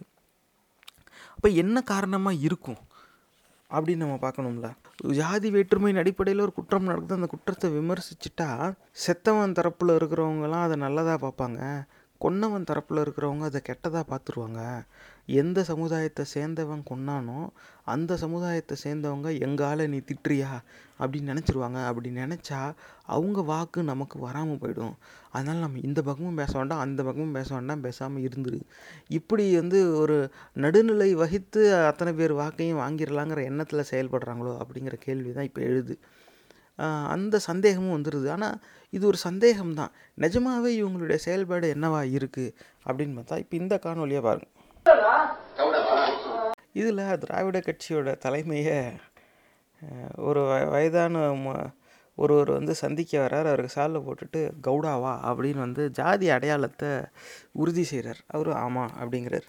இது வந்து என்னென்னு விசாரித்து பார்த்தா எதையோ ஏதோ ஒரு போராட்டமோ ஏதோ கூட்டம் நடந்திருக்கு, அந்த இடத்துல இந்த வயதானவர் வந்து திராவிட கட்சியையும் அதோடைய தலைவர்களையும் பாராட்டி பேசியிருக்கார். அது வந்து சமூக வலைதளங்களில் பரவப்பட்டு அவர் கொஞ்சம் பிரபலமானதும் அவரை வீட்டுக்கு அழைச்சி சந்தித்து அவருக்கு மரியாதை செலுத்துகிறாரு. இப்போ மரியாதை செலுத்தும்போது கவுடாவா அப்படின்னு ஒரு ஜாதியை தான் உறுதி செஞ்சுக்கிறார். அப்போ இவங்க வீட்டுக்கு, இதில் ஒரு கன்னடருங்கிறதும் அதில் தெரிய வருது. அப்போ உங்கள் வீட்டுக்கு கூப்பிட்டு இவங்க மரியாதை செலுத்துறதும் தமிழர் அல்லாதோர் கூப்பிட்டு செலுத்துகிறாங்க. அதுக்காக அதை அதை ஒரு குற்றச்சாட்டாக வைக்க முடியாது. ஆனால் ஜாதி அடையாளத்தை உறுதி செய்ய வேண்டிய அவசியம் என்ன? அங்கே தான் வந்து கேள்வியே வருது. ஜாதி மறுப்பு கொள்கையை பேசி தானே நீங்கள் வந்து ஆட்சிக்கே வந்தீங்க. அப்போ ஜாதி மறுப்பு கொள்கையையும் நீங்கள் வந்து மொத்தமாக நிராகரிச்சிட்டிங்களா? அப்படிங்கிறது வந்து ஒரு கேட்க வேண்டிய ஒரு சூழலுக்கு இப்போ நம்ம தள்ளப்பட்டிருக்கோம். காரணம் என்னென்னா, அந்த சாமி விஷயத்தில் இல்லை இல்லை நாங்கள் எந்த சாமிக்கும் எதிரானவர்கள் அல்ல அப்படின்னு ஒரு இல்லாத கதாபாத்திரத்துக்கு ஆதரவு தெரிவித்து அவங்க வந்து அந்த திராவிட சித்தாந்தத்தை நீர்த்து போக வச்சுட்டாங்க. அது வேறு விமர்சனம். ஆனால் குறைஞ்சபட்சம் அது இல்லாத கதாபாத்திரங்கள், ஆயிரம் சாமி இருக்கலாம், புதுசாக இன்னும் ஆயிரம் சாமி கூட உருவாகலாம், அது இல்லாத கதாபாத்திரத்துக்கு நாங்கள் ஆதரவு அப்படிங்கிறாங்க. ஆனால் இருக்கிற ஜாதி வேற்றுமையை இவங்க நிராகரிக்கிற நிலையில் இவங்க இருக்கணும்னு தான் மக்கள் எதிர்பார்க்கணும். அதுதான் எதிர்பார்ப்பும் கூட. அப்படி இருக்கும்போது இவங்க வந்து அதை வந்து நேரடியாக ஜாதி வேற்றுமையை நிராகரிக்காமல் இவங்க ஜாதி வேற்றுமையை எட்ட நின்று வேடிக்கை பார்க்குறாங்களோ, அது அவன் பிரச்சனைப்பா, அவங்களும் அடித்தா அவனுங்க அடிச்சுக்கிட்டோம், எனக்கு எல்லா ஜாதியோட வாக்கும் வேணுமோ அப்படிங்கிற எண்ணத்தில் இவங்க செயல்படுறாங்க. எனக்கு எல்லா ஜாதியோட வாக்கும் வேணும் அப்படிங்கிற எண்ணத்தில் இவங்க செயல்படுறாங்களோ அப்படிங்கிற கேள்வி தான் இதில் வந்து எழுது. ஆனால் அந்த கேள்விக்கு இவருடைய இந்த செயல் வந்து கவுடாவா அப்படின்னு ஜாதி அடையாளத்தை நீ உறுதி செய்ய வேண்டிய அவசியம் என்ன? அவன் கவுடாவாக இருந்தா என்ன, ரெட்டியாக இருந்தா என்ன, உடையாராக இருந்தா என்ன, எதா ஒன்றாலும் இருந்துட்டு போகிறான். ஜாதி அடையாளத்தை கேட்க வேண்டிய அவசியம் என்ன? அப்போ ஏதோ ஒரு இடத்துல இவங்களுடைய திராவிட சித்தாந்தத்தின் அரசியல் செ செயல்பாடுகளில் அந்த ஜாதி அடையாளத்தின் அடிப்படையில் செயல்படணுங்கிறது இருக்குங்கிறது அங்கே உறுதியாகுது. எந்த அளவுக்கு இருக்குது, எந்த திசையில் இருக்குது, எத்தனை ஜாதிகளுக்கு ஆதரவாக இருக்குங்கிறதெல்லாம் இந்த கா ஒரு காணொலியிலேருந்து நம்ம உறுதி செய்ய முடியாது. ஆனால் அப்படி ஒன்று இருக்குங்கிறதுக்கு இது ஒரு ஆதாரமாக இருக்குது. இல்லைன்னா ஜாதி மறுப்பு கொள்கையை பேசி ஆட்சிக்கு வந்த நீங்கள் ஜாதி அடையாளத்தை உறுதி செய்ய வேண்டிய அவசியம் என்ன? இந்த இடத்துல வேறு ஏதாவது இருந்தால் கூட பரவாயில்ல. சரி, இவர் வந்து ஜாதி வேற்றுமையின் அடிப்படையில் இவர் தாக்கப்பட்டார், அப்போ இவர் எந்த சமுதாயத்தை சேர்ந்தவர் அப்படின்னு கேட்டு அந்த சமுதாயத்து மக்களுக்கு வந்து அடுத்து ஏதாவது கருத்து சொல்ல போகிறார், இந்த மாதிரி இப்படி இருக்கணும் அப்படி இருக்கணும் அப்படி சொன்னார்க்கா, சரி அதுக்காக இவர் கேட்குறாருன்னு சொல்லலாம். திராவிட கட்சியை பாராட்டி பேசியிருக்கார் வயதானவர், அவரை கூப்பிட்டு மரியாதை செலுத்தணும்னு வீட்டுக்கு கூப்பிட்டு பேசும்போது ஜாதி அடையாளத்தை உறுதி செய்ய வேண்டிய அவசியம் என்ன? அப்போ திராவிட கட்சி ஜாதி சமய மறுப்பாளர்கள்ங்கிற இடத்த விட்டு வெளியே வந்துட்டாங்கங்கிறது தெளிவாக தெரியுது. ஆனால் எந்த அளவுக்கு வந்துட்டாங்க அது வந்து நம்ம இப்போ உறுதி செய்ய வேண்டிய ஒரு இடத்துக்கு தள்ளப்பட்டிருக்கோம். அதை வந்து நம்ம பார்த்தாகணும். அப்போ இவங்க ஜாதி அடையாளத்தை உறுதி செய்கிற அளவில் தான் திராவிட கட்சி தலைமையே செயல்படுது.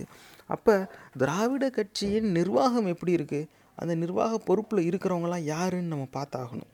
அதில் ஒரு ஏழுலேருந்து ஒரு பத்து பேர் போல் இருப்பாங்கன்னு வச்சுக்கோங்களேன். பொதுவாக இந்த நான் சொல்கிற இந்த பத்தில் ஏழு எட்டு பேர் திராவிட கட்சி தலைவரோட மேடையில் அமருவாங்க.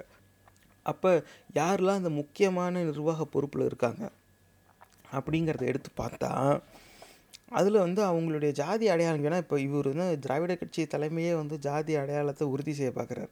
அப்போ அந்த அடிப்படையில் தான் இவர் கட்சி நிர்வாகத்தையும் நடத்துகிறாருங்கிற சந்தேகம் வருது. அதனால தான் இப்போ நம்ம இதுக்குள்ளேயே போகிறோம். இப்போ திராவிட கட்சியோட அந்த தலைமை பொறுப்பில் இருக்கிறவங்க ஒரு பத்து பேர் எடுத்து பார்த்தா அதில்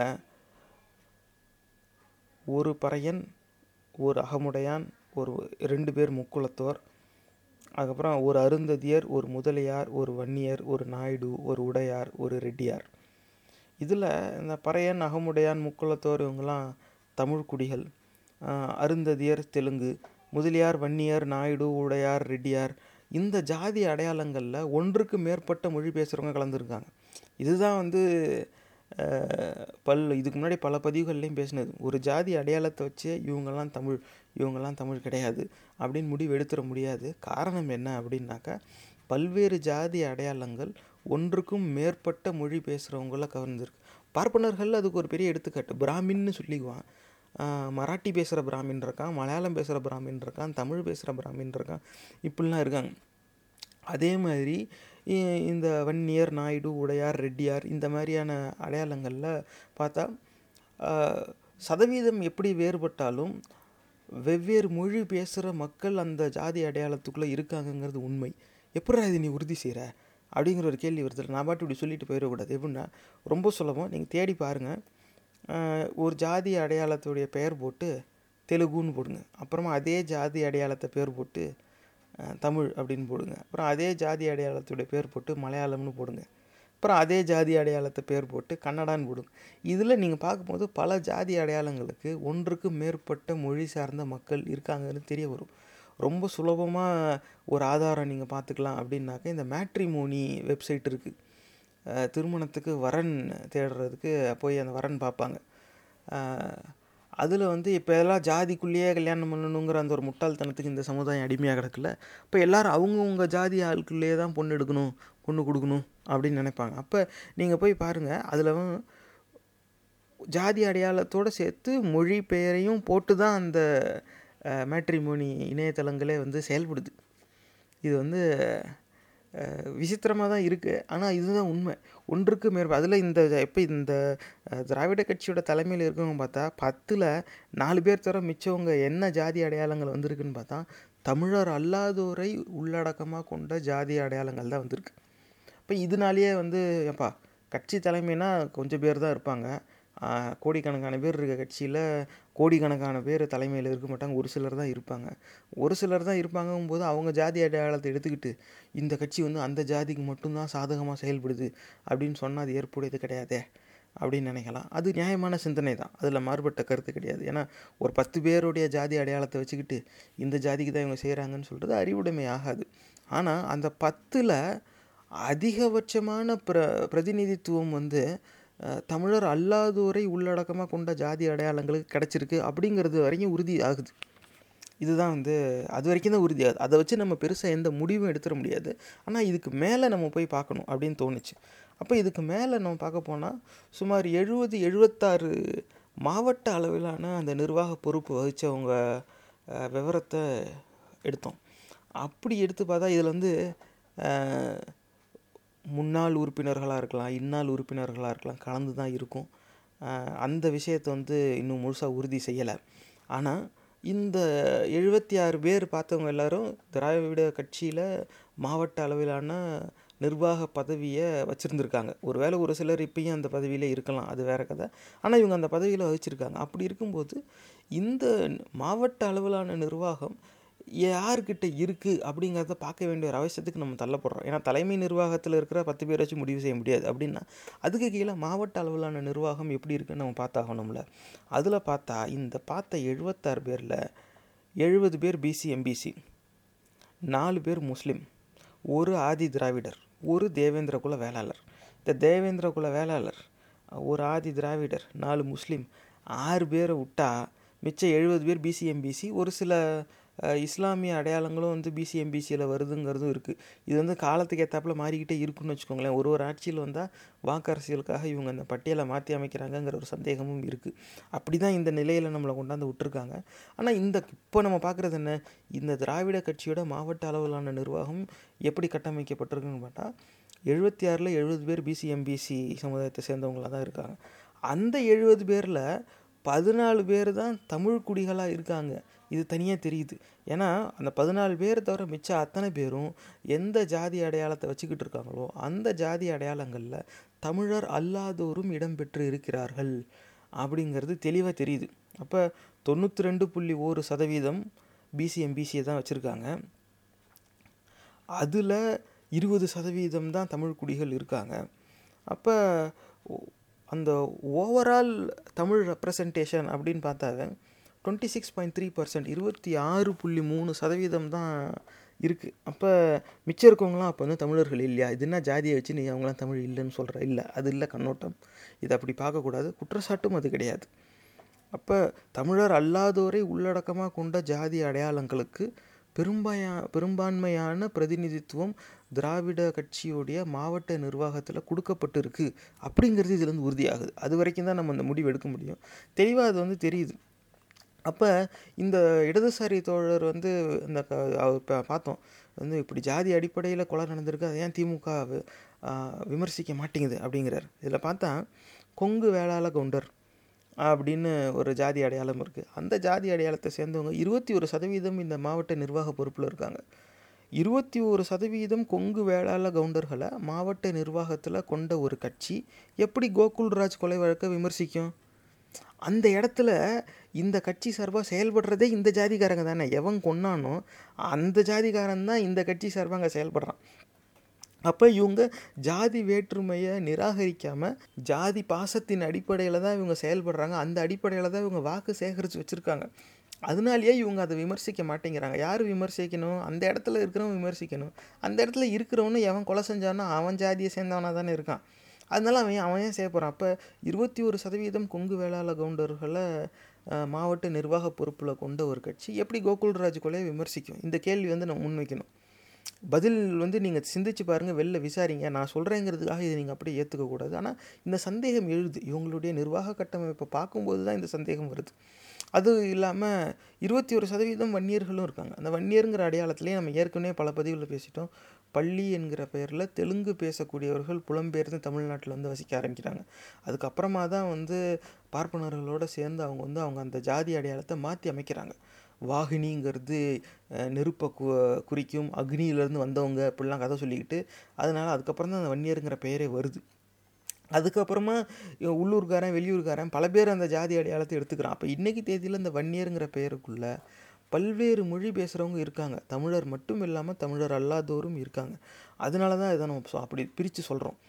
அப்போ இருபத்தி ஒரு சதவீதம் வன்னியர்களை நிர்வாக பொறுப்பில் வச்சுருக்கிற ஒரு கட்சி எப்படி இளவரசன் கொலை வழக்கை விமர்சிக்கும்? ஏன்னா இவங்களுக்கு எந்த இடத்துல வன்னியர்கள் அதிகமாக இருக்காங்களோ அந்த இடத்துல வன்னியர்கள் மூலமாகவே வன்னியர்கள் வாக்கு வாங்கணும் அப்படிங்கிற செயல்பாட்டுக்கு போயிட்டாங்க. அதனால தான் வன்னியர்களை பெரும்பான்மையாக அந்த இடத்துல நிர்வாக பொறுப்பில் வைக்கிறாங்க. அந்த இடத்துல தான் வன்னியர் சமுதாயத்தை சேர்ந்தவன் வன்னியர் அல்லாதவனை கொல்லுறான் ஜாதி வேற்றுமையின் அடிப்படையில். அப்போ விமர்சிக்க வேண்டியவனும் வன்னியனாக இருக்கிறதுனாலே அவன் செய்ய மாட்டேங்கிறான். இதுதான் கேள்வி. இப்போ வந்து இந்த இடதுசாரி தோழருடைய கேள்வியிலே நியாயமாக இருக்குது.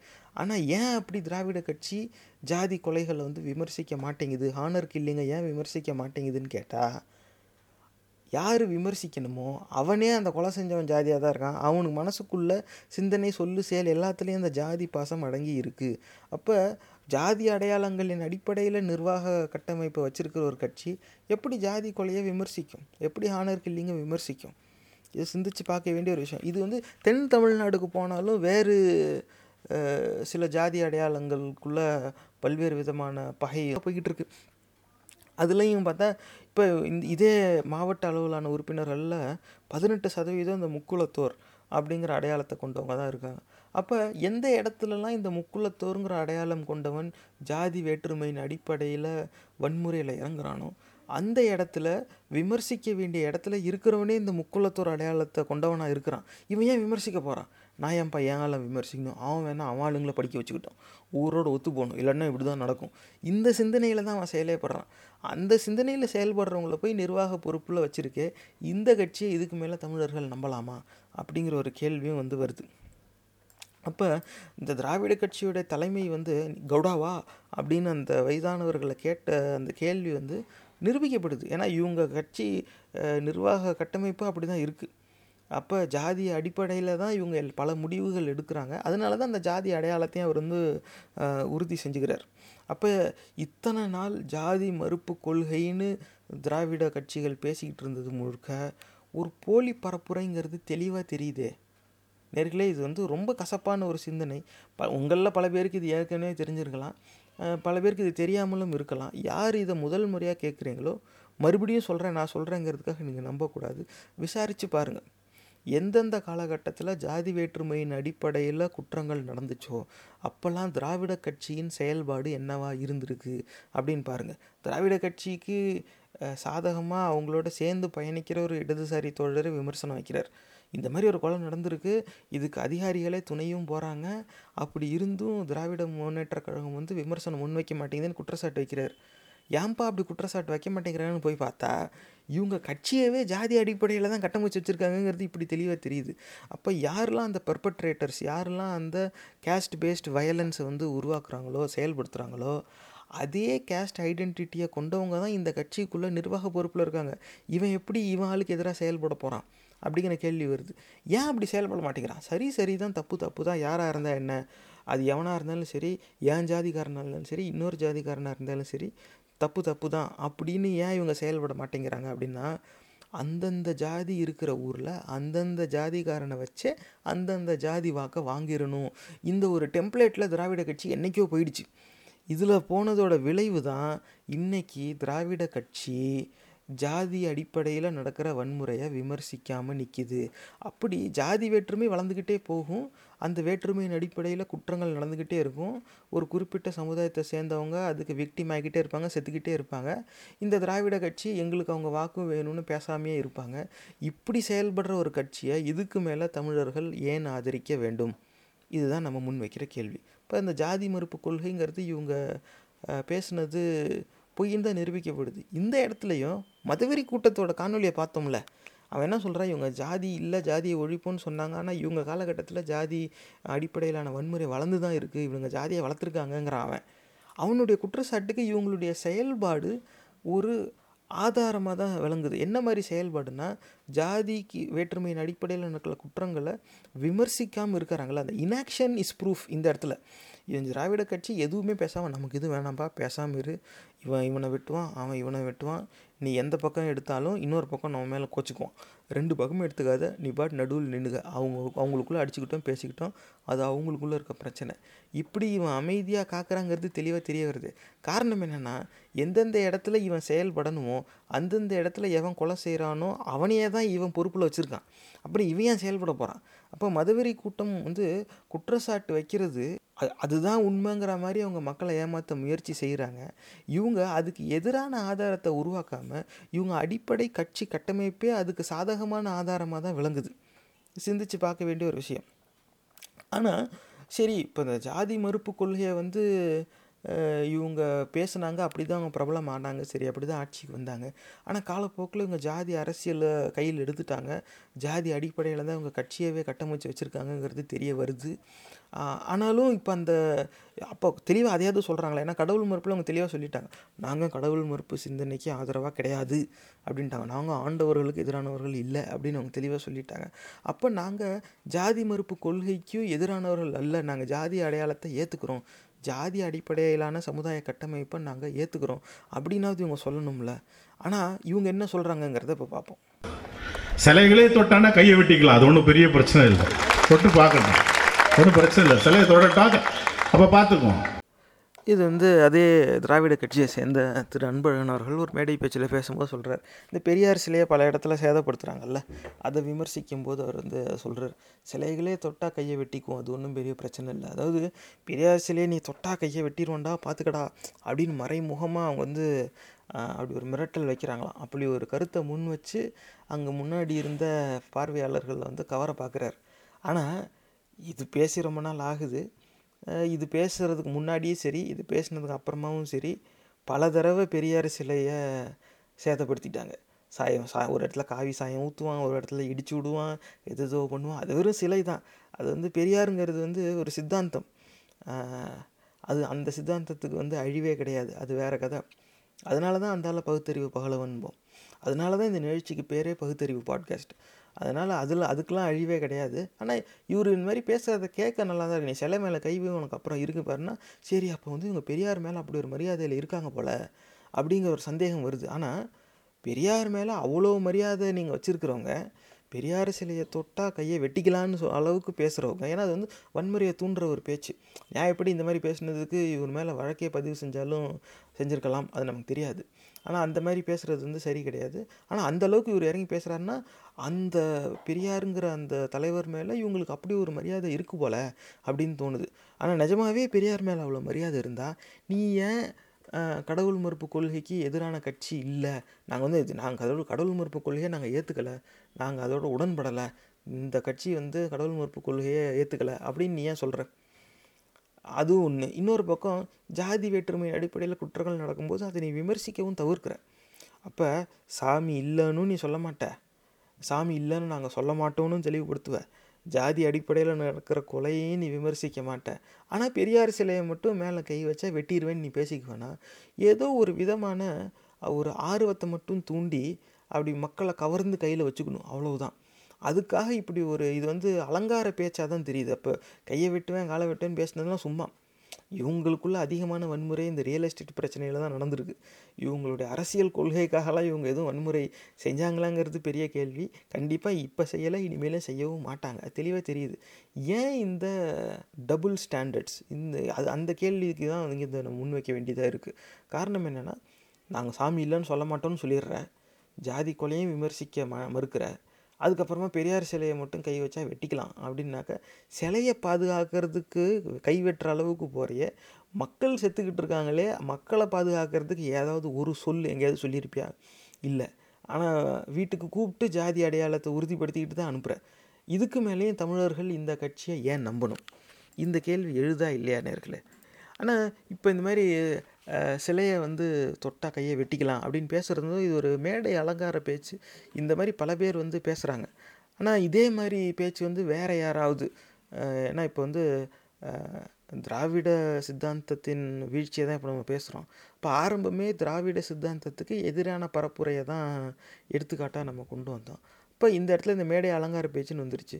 திராவிட கட்சிக்கு எதிராக மற்றவங்க யாராவது பேசுனா இன்றைக்கி தேதியில் இந்த திராவிட கட்சியை சேர்ந்தவங்களாம் எப்படி பேசுகிறாங்கன்னா, அது எப்படி இப்படி பேசலாம், தலைவர்களெல்லாம் ஒருமையில திட்டுறாங்க, ஒரு அவை நாகரிகம் காக்காமல் பேசுகிறாங்க, அசிங்கமாக பேசுகிறாங்க, இதெல்லாம் எப்படி பேசலாம் அப்படின்னு சொல்லி அவை நாகரிகம் காக்காமல் பேசுகிறத ஒரு பெரிய குற்றச்சாட்டாக வச்சு அதுவே திராவிட இயக்கம் வந்து மொத்தமாக நிராகரிக்கிற மாதிரி ஒரு மாயையை உருவாக்குறாங்க.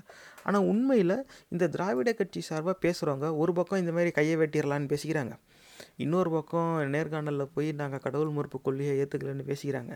ஆனால் மேடையில் மற்றவங்களாம் அவை நாகரிகம் இல்லாமல் பேசுகிறாங்கன்னு ஒரு குற்றச்சாட்டையும் வைக்கிறாங்க. ஆனால் இவங்க எப்படி பேசுகிறாங்க மேடையில் அப்படிங்கிறதுக்கு ஒரு எடுத்துக்காட்டு இருக்குது, பல்வேறு எடுத்துக்காட்டுகள் இருக்குது. நம்ம அதில் ஒரு ரெண்டு மூணு எடுத்துக்காட்டை இப்போ பார்ப்போம். செல்லூர் ராஜா பேரப்பர் செல்லூர் ராஜ், அவனை ஜப்பானில் கூப்பிட்றாங்க, சீனாவில் கூப்பிட்றாங்க, அமெரிக்காவில் கூப்பிட்றாங்க. அந்த உக்காலவழி என்ன பண்ண தெரியுமா உங்களுக்கு? இது வந்து நேர்களே நீங்கள் பாட்காஸ்ட்டில் கேட்குறவங்க கண்ணு முன்னாடி அந்த விஷுவல் இருக்காது. சும்மா சிந்தனைகள் அப்படிங்கிற யூடியூப் சேனலில் நீங்கள் வந்து பார்த்துக்கோங்க, ஆதாரம் இருக்குது. தோளில் திராவிட கட்சியோடைய துண்டை போட்டுக்கிட்டு தான் பேசுகிறாரு, திராவிட கட்சியை சேர்ந்தவர் தான். ஒக்காலொழி இன்னும் கெட்ட வார்த்தையை பயன்படுத்துகிறார், எதிர்கட்சி வந்து விமர்சிக்கிறாராம். அதில் நீ எதை விமர்சிக்கணும், அதுக்கு நீ என்ன சொல்லணுங்கிறத விட்டுட்டு ஒரு கொச்சையான சொல்லை வந்து பயன்படுத்துகிறார். தலை அரசியல்வாதிகளை தலைவர்களை ஒருமையில் திட்டுறாங்க அப்படிங்கிறதே குற்றச்சாட்டாக வைக்கிற திராவிட கட்சி ஆதரவாளர்கள் கெட்ட வார்த்தையவே நேரடியாக அவன் பயன்படுத்துகிறானே, இவனை பேச விட்டு வேடிக்கை பார்க்குறியா, அறிவு இருக்கா அவனுக்கு? இதை நம்ம கேட்கணுமா இல்லையா? ஏன்னா அவன் திட்டுறான்னு நீ குறை சொல்லலைன்னா அது வேறு கதை. மேடைன்னு வந்துட்டாங்க, அரசியல்னு வந்துட்டாங்க, எல்லோரும் அவன் இன்னொருத்தனை அசிங்கமாக திட்டிக்கிறது எப்பவும் நடக்கிறது தான். அதுவும் இன்றைக்கி தேதியில் அது கொஞ்சம் அதிகமும் ஆயிடுச்சு, அது வேறு கதை. எல்லோரும் அவை நாகரிகம் காக்கிறது இல்லை தான். ஆனால் அவன் அவை நாகரிகம் காக்க மாட்டேங்கிறான், ஒருமையில் திட்டுறான். ஒருமையில் திட்டுறான்னா வாடா போடாங்கிறது, அவன் இவன் பேசுகிறது, அந்த வயதுக்கு மரியாதை இல்லாமல் பேசுகிறது, அந்த மாதிரி ஒருமையில் எப்படி நீ பேசலாம் அப்படின்னு கேட்குறது வந்து ஒரு நியாயமான சிந்தனை தான். ஆனால் அவ்வளோ நாகரிகத்தை கவனத்தில் வச்சு சிந்திக்கிறவங்க இந்த மாதிரி அநாகரிகமான சொற்களை பயன்படுத்திவிட்டு ஏன் வேடிக்கை பார்க்குறீங்க? இது கேட்க வேண்டிய கேள்வி. ஆனால் இது இவர் இது மட்டும் பேசலை, இதே பேச்சில் ஒரு வேறு என்ன பேசுகிறாருங்கிறத பார்ப்போம். அந்த விஜயகாந்த் பொண்டாட்டி அவன் பேர் எலி பெத்த புள்ள மாதிரியே இருக்கிறாங்க. அவன் அவள் பல்ல பார்த்தியா நீ முன்னாடி? பாடி மாவில் அவன் பல்ல பிடுங்குறேன். ரெண்டாயிரத்தி இருபத்தொன்று வருட்டம் இது கேட்டீங்களா? இது வந்து பெண்களை இழிவுபடுத்துகிறார் அப்படின்னு வேறு திசையில் இதை இழுக்க வேண்டாம். கண்டிப்பாக ஒரு பெண்மணியை தான் இழிவுபடுத்துகிறார், அதில் மாறுபட்ட கருத்து இல்லை. ஆனால் எதிர்கட்சியில் இருக்கிறவங்கள திட்டுறதுங்கிறது அது இவருடைய உரிமை, இவருடைய கட்சி கூட்டத்தில் இவருடைய மேடையில் இவர் என்ன வேணால் அவர் பேசலாம், அது வேறு கதை. ஆனால் இன்னொரு கட்சியில் இருக்கிறவங்கள விமர்சிக்கும்போது அரசியல் கொள்கை ரீதியாக இல்லை அவங்களுடைய செயல்பாட்டு ரீதியாக சித்தாந்த ரீதியாக அவங்கள திட்டலாம். இந்த மாதிரி சொல்கிறே உனக்கு அறிவு இருக்கா, நீ முட்டாள், அந்த மாதிரி நேரடியாக கூட திட்டட்டும், ஒருமையிலேயும் திட்டலாம், அது ஒரு விஷயம். பார்க்க எலி பெத்த புள்ள மாதிரி இருக்கா? ஒரு மனிதரை மிருக இனத்தோடு ஒப்பிட்டு ஒருத்தன் பேசுகிறான். இதை வந்து திராவிட ஆதரவாளர்கள் ஏற்றுக்குவாங்க. ஆனால் திராவிடத்துக்கு எதிராக பேசுகிறவங்க ஒருமையில பேசுகிறான், அவன் அப்படி இப்படி பேசலாம், அசிங்க அசிங்கமாக பேசுகிறான் அப்படின்னா அப்போ இதெல்லாம் எதில் சேர்க்குறது? இந்த மாதிரி நீங்கள் பேச விட்டுட்டு உங்களுக்கு எதிராக விமர்சிக்கிறவங்கள மட்டும் நீங்கள் ஒருமையில திட்டுறான் ஒருமையில திட்டுறான்னு ஒதுக்கி பார்க்குறது எப்படி நியாயமாகும்? அதுவும் ஒரு பெண்ணை வந்து குறிப்பிட்டு சொல்கிறான், என்ன சொல்கிறான்னா எலி பெத்தவன் ப கேட்டால் பல் அப்படி இருக்கான். இது வந்து எந்த விதத்தில் இது இது எந்த விதத்தில் அரசியலோடு சம்மந்தப்பட்டிருக்கு, அதுதான் அங்கே கேட்க வர்றது. இப்போ ஒருமையில் திட்டுறாங்கன்னாக்க ஒரு கோவத்தில் அப்படி திட்டுறாங்க, சரி இப்போ ஒரு கோவத்தில் திட்டினாலும் அந்த திட்டுறது வந்து அரசியல் செயல்பாட்டை விமர்சித்து இந்த காலகட்டத்தில் இவங்க இப்படி செஞ்சிட்டாங்க, இவங்க வந்து தமிழர்களை வந்து விட்டு கொடுத்துட்டாங்க, அவன் அதனால் அவன் கெட்டவன் அப்படின்னு சொல்கிறாங்கன்னா சரி, அது வந்து ஒரு செயலை தான் அவங்க வந்து விமர்சிக்கிறாங்க. இல்லை எந்த செயலை எலி விமர்சித்து இவர் வந்து எலி எலிபெத்த புள்ள மாதிரி இருக்குங்கிறாரு. இதில் இதுவே இது வந்து அவர் வந்து பல்ல வந்து இவர் பிடுங்குவாராம். இதெல்லாம் எப்படிப்பட்ட பேச்சு இது? இதை வந்து அரசியல் மேடையில், ஏன்னா இந்த மாதிரி பல ஆண்டுகளாக திராவிட கட்சி இந்த மாதிரி அசிங்கமாக பேசுகிறத ஒரு வாடிக்கையாகவே வச்சுக்கிட்டு இருந்திருக்கு. எல்லோரும் இப்படி பேச மாட்டாங்க, ஆனால் இப்படி பேசுகிறதுக்குன்னு சிலர் வச்சுருப்பாங்க, அவங்க இப்படி மட்டும்தான் பேசுவாங்க. இந்த மாதிரி எல்லாரையும் அசிங்கமாக பேச விட்டு இவங்க கூட்டம் நடத்திட்டு திடீர்னு இவங்களுக்கு எதிரான விமர்சனம் வந்தால் மட்டும் ஐயோ அவங்க ஒருமையில் பேசுகிறாங்க அப்படின்னு சொல்கிறது எப்படி நியாயமாகும்? இதில் வந்து சரி ஏதோ ரெண்டு வாட்டி கோவத்தடி பேசிட்டா இருப்பா, ஒரு சில நேரம் அப்படியே ஆகுது. அரசியல்வாதிகள் அரசியல் மேடைகளில் பேசும்போது அந்த நிதானம் தவறி அந்த கோவத்தை வந்து கட்டுப்பாட்டில் வைக்க முடியாமல் போகும்போது பல நேரங்களில் வரலாம். இது அப்படியும் நம்ம இதை எடுத்துக்கலாம். ஆனால் இதில் இவர் இப்போ காணொலியை பார்த்தா இவர் வந்து கோவத்தில் பேசுகிற மாதிரி தெரில, இவர் ஜாலியாக நகைச்சுவையாக ஜனரஞ்சகமாக எல்லாரையும் மகிழ்ச்சியில் ஆழ்த்தணுங்கிற எண்ணத்தில் தான் இவர் பேசுகிறாரு. அதேமாரி அதை வரவேற்கிறாங்க வேறு, அது வேறு கதை. ஆனால் இவர் இது மட்டும் பேசலை, இதுக்கு மேலே ஒன்று பேசியிருக்காரு, வாங்க அதையும் பார்ப்போம். அச்சுடாக ஒரு பக்கம் போட்டாவை, அது பக்கத்தில் ராஜேந்திர பாரதி போட்டாவை வை, அச்சுடாக்கு பிறந்த மாதிரியே இருக்கும். ஒருத்தங்கூட அப்பா தாளுக்கு பிறந்த மாதிரி இருக்கிற மந்திரி ஒருத்தங்கூட கிடையாது. இப்போ இது மறுபடியும் இதே இது, இந்த இடத்துல ஒரு ஆண்மகன் ஒரு விமர்சிக்கிறாரு, ஒரு மிருகத்தை சொல்லி அந்த மிருகத்தை பா அந்த மிருகம் மாதிரியே தோற்றம் இருக்கிறதுனால அந்த மிருகத்துக்கு பிறந்தவ மாதிரியா இருப்பான், ஒருத்தன் கூட அப்பா ஆத்தா பெற்றவ மாதிரி. இதெல்லாம் வந்து தேவையா? இது எந்த விதத்தில் அவைநாகரிகமாகும்? ஒருமையில் பேசுகிறாங்கங்கிறத குற்றச்சாட்டாக வைக்கிற திராவிட ஆதரவாளர்கள் இதை ஏன் விமர்சிக்க மாட்டேங்கிறாங்க? ஏன்னா அவங்களுக்கு தெரியல, இதுதான் உண்மை. அவங்க ஏன் விமர்சிக்க மாட்டேங்கிறாங்கன்னு ஒரு மொட்டையாக விட்டுற முடியும். அவங்களுக்கு தெரியாது, இவன் பேசுனதை அவங்க எங்கே கேட்டாங்க. இதுதான் இதில் வந்து நம்ம சிந்திக்க வேண்டிய ஒரு விஷயம் என்னென்னா, திராவிட கட்சி ஒரு ஒருத்தவங்க முன்னாடியும் ஒரு ஒரு விதமான அடையாளத்தை உருவாக்கி ஏமாற்றி வச்சுருக்கு. சாமி கும்பிடுறவன் முன்னாடி நாங்களும் சாமி ஆதரிப்போங்கிற ஒரு அடையாளத்தை வச்சுருப்பான். ஜாதி பெருமை பேசுகிறவங்க முன்னாடி நாங்கள் ஓன் ஜாதிக்கான மரியாதையாக காக்க காத்துருவோம் அப்படிங்கிற ஒரு அடையாளத்தை உருவாக்கி ஏமாற்றுவோம். அதே மாதிரி இந்த இந்த கூட்டம் ஒன்று இருக்குது, அந்த கூட்டத்தை இப்படி அசிங்கமாக பேசி தான் இவங்க வந்து ஈர்த்து வச்சுருக்கிறாங்க. இப்போ எதிரணியே நீ திட்டு, ஏன்னா ஒன்று அவன் திட்டும்போது அவனை நீ திட்டாமல் இருக்கக்கூடாதுன்னு சொல்கிறது நியாயமாகாது. அவன் ஒன்றை திட்டுறான் தான், நீ அவனை திரும்பி திட்டாலும் பிரச்சனை இல்லை. ஆனால் எதுக்கு திட்டுற, எப்படி திட்டுற, என்னவா திட்டுறங்கிறதுல ஒரு எல்லை மீறாமையாவது இருக்கணும்ல. மிருகத்தோடு ஒப்பிட்டு பேசுகிற அளவுக்கு ஏன் நீ இறங்கி போகிற? இப்போ அது அதுலேயும் இறங்கி போனால் சரி, ஓன் வாய் ஓன் மேடை, நீ என்ன வேணால் பேசலாம். இப்போ நம்ம நிகழ்ச்சியில் நம்ம பேசலையா, நம்ம பயன்படுத்தாத கெட்ட வார்த்தையா, நான் எத்தனை கதாபாத்திரத்தை அசிங்கமாக திட்டியிருக்கேன், இனிமேலும் திட்டுவேன், அதில் மாறுபட்ட கருத்து இல்லை. ஆனால் அதே மாதிரி தான் அவனும் திட்டுறான். ஆனால் என்னவா திட்டுறதுங்கிறத பார்க்கணும்ல. ஒரு மிருகத்தோடு ஒப்பிட வேண்டிய அவசியம் என்ன? அவனுடைய சிந்தனையை ஒப்பிட்டாலும் பரவாயில்ல, அப்படி ஏதாவது ஒரு குற்றம் சேர்ந்த மாதிரி நான் இது மாதிரி சிந்திக்கிறான் பாருவேன் அப்படின்னு சொன்னாலும் பரவாயில்ல. அப்பா ஆத்தா பெற்றவன் மாதிரியே எவனுமே இல்லை.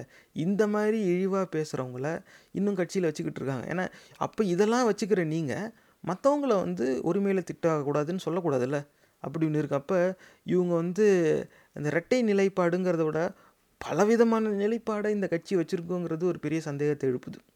இப்போ மற்ற இவங்க மே ஏன்னா காரணம் இவங்க ஏன் அப்படி சொல்கிறாங்க, மற்றவங்க மேலே ஒரு மேலே திட்டுறான், அசிங்கமாக பேசுகிறான், காரணம் என்னென்னா அவங்க வைக்கிற வாதத்துக்கு திராவிட கட்சியை சேர்ந்தவங்களால் ஒரு எதிர்வாதம் உருவாக்க முடியாத ஒரு நிலையில் தான் இருக்காங்க. அதுதான் அங்கே பிரச்சனையே. திராவிடத்துக்கு எதிராக பேசுகிறவங்க ஒரு குற்றச்சாட்டை முன் வச்சிடுறாங்க, அந்த வாதத்தை முன் வச்சிடுறாங்க, அதில் உண்மை இருக்கலாம், பொய் இருக்கலாம், எப்படி வேணா இருக்கலாம். ஆனால் இவங்க எதிர்வாதம் முன் வைக்கணும்ல, இவங்ககிட்ட எதிர்வாதம்னு ஒன்று இல்லை. ஏன்னா வாதம் ஒருவேளை உண்மையாக இருக்குமோ என்னமோ, இவங்ககிட்ட எதிர்வாதம் இல்லைன்னதும் அப்போ தான் வந்து இவங்க பர்சனலாக போகிறாங்க. இந்த மாதிரிலாம் திட்டுறது, அவன் வந்து இல்லை அவன் ஒருமையில் பேசுகிறான், அவன் அசிங்கமாக பேசுகிறான், அவன் மரியாதையாக பேச மாட்டான், அவன் முதல்ல அவன் பேசுனதுக்கு நீ பதில் சொல்லு, அது அப்புறம் விமர்சிப்போம், அது வேறு கதை. அவன் அசிங்கமாக பேசினதெல்லாம் தப்பு தான், ஆனால் அவன் அவன் மேலே ஒரு குற்றச்சாட்டு வச்சானே அது உண்மையாக இல்லையா, அது பொய்யா இருந்தால் அதுக்கான ஆதாரத்தை நீ வெளியே விடு.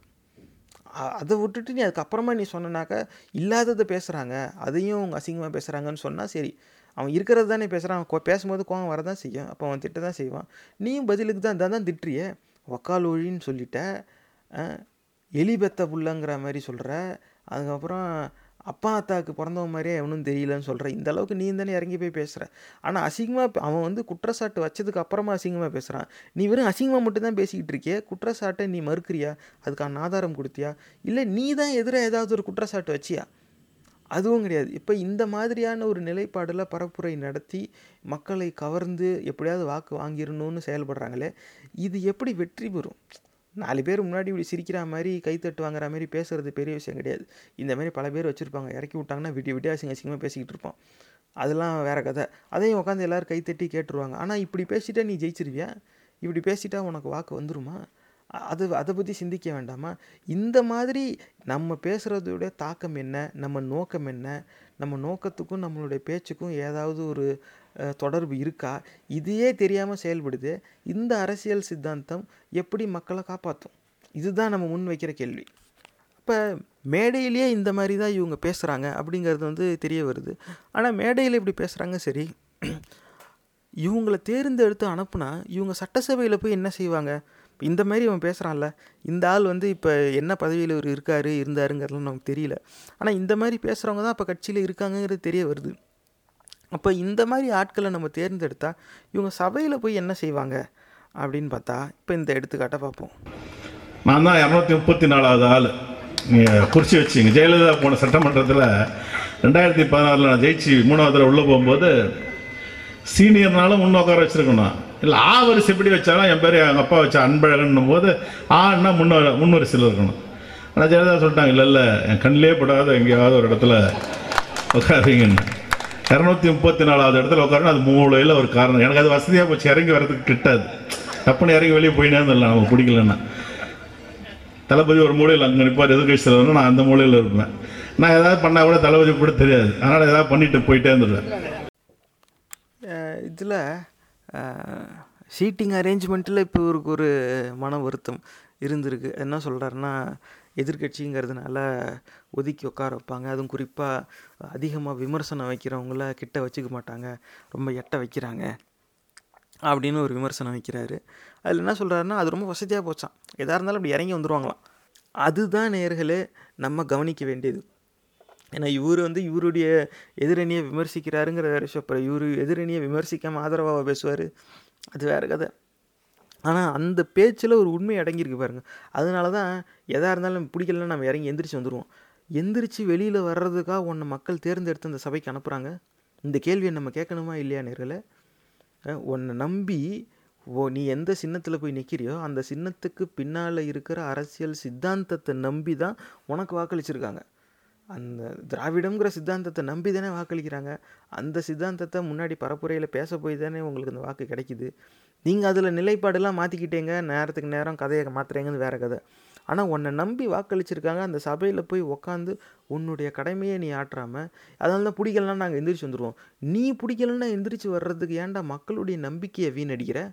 இந்த கேள்வியை நம்ம கேட்கணுமா இல்லையா? இது இது என்ன கேள்விக்கு கொண்டு போய் விடுதுன்னா, அப்போ இத்தனை ஆண்டுகளாக எத்தனை திராவிட கட்சியை சார்ந்த சட்டமன்ற உறுப்பினர்கள் இந்த மாதிரி அவங்கவுங்க இஷ்டத்துக்கு எந்திரிச்சு வெளியே வந்துக்கிட்டே இருந்தாங்க.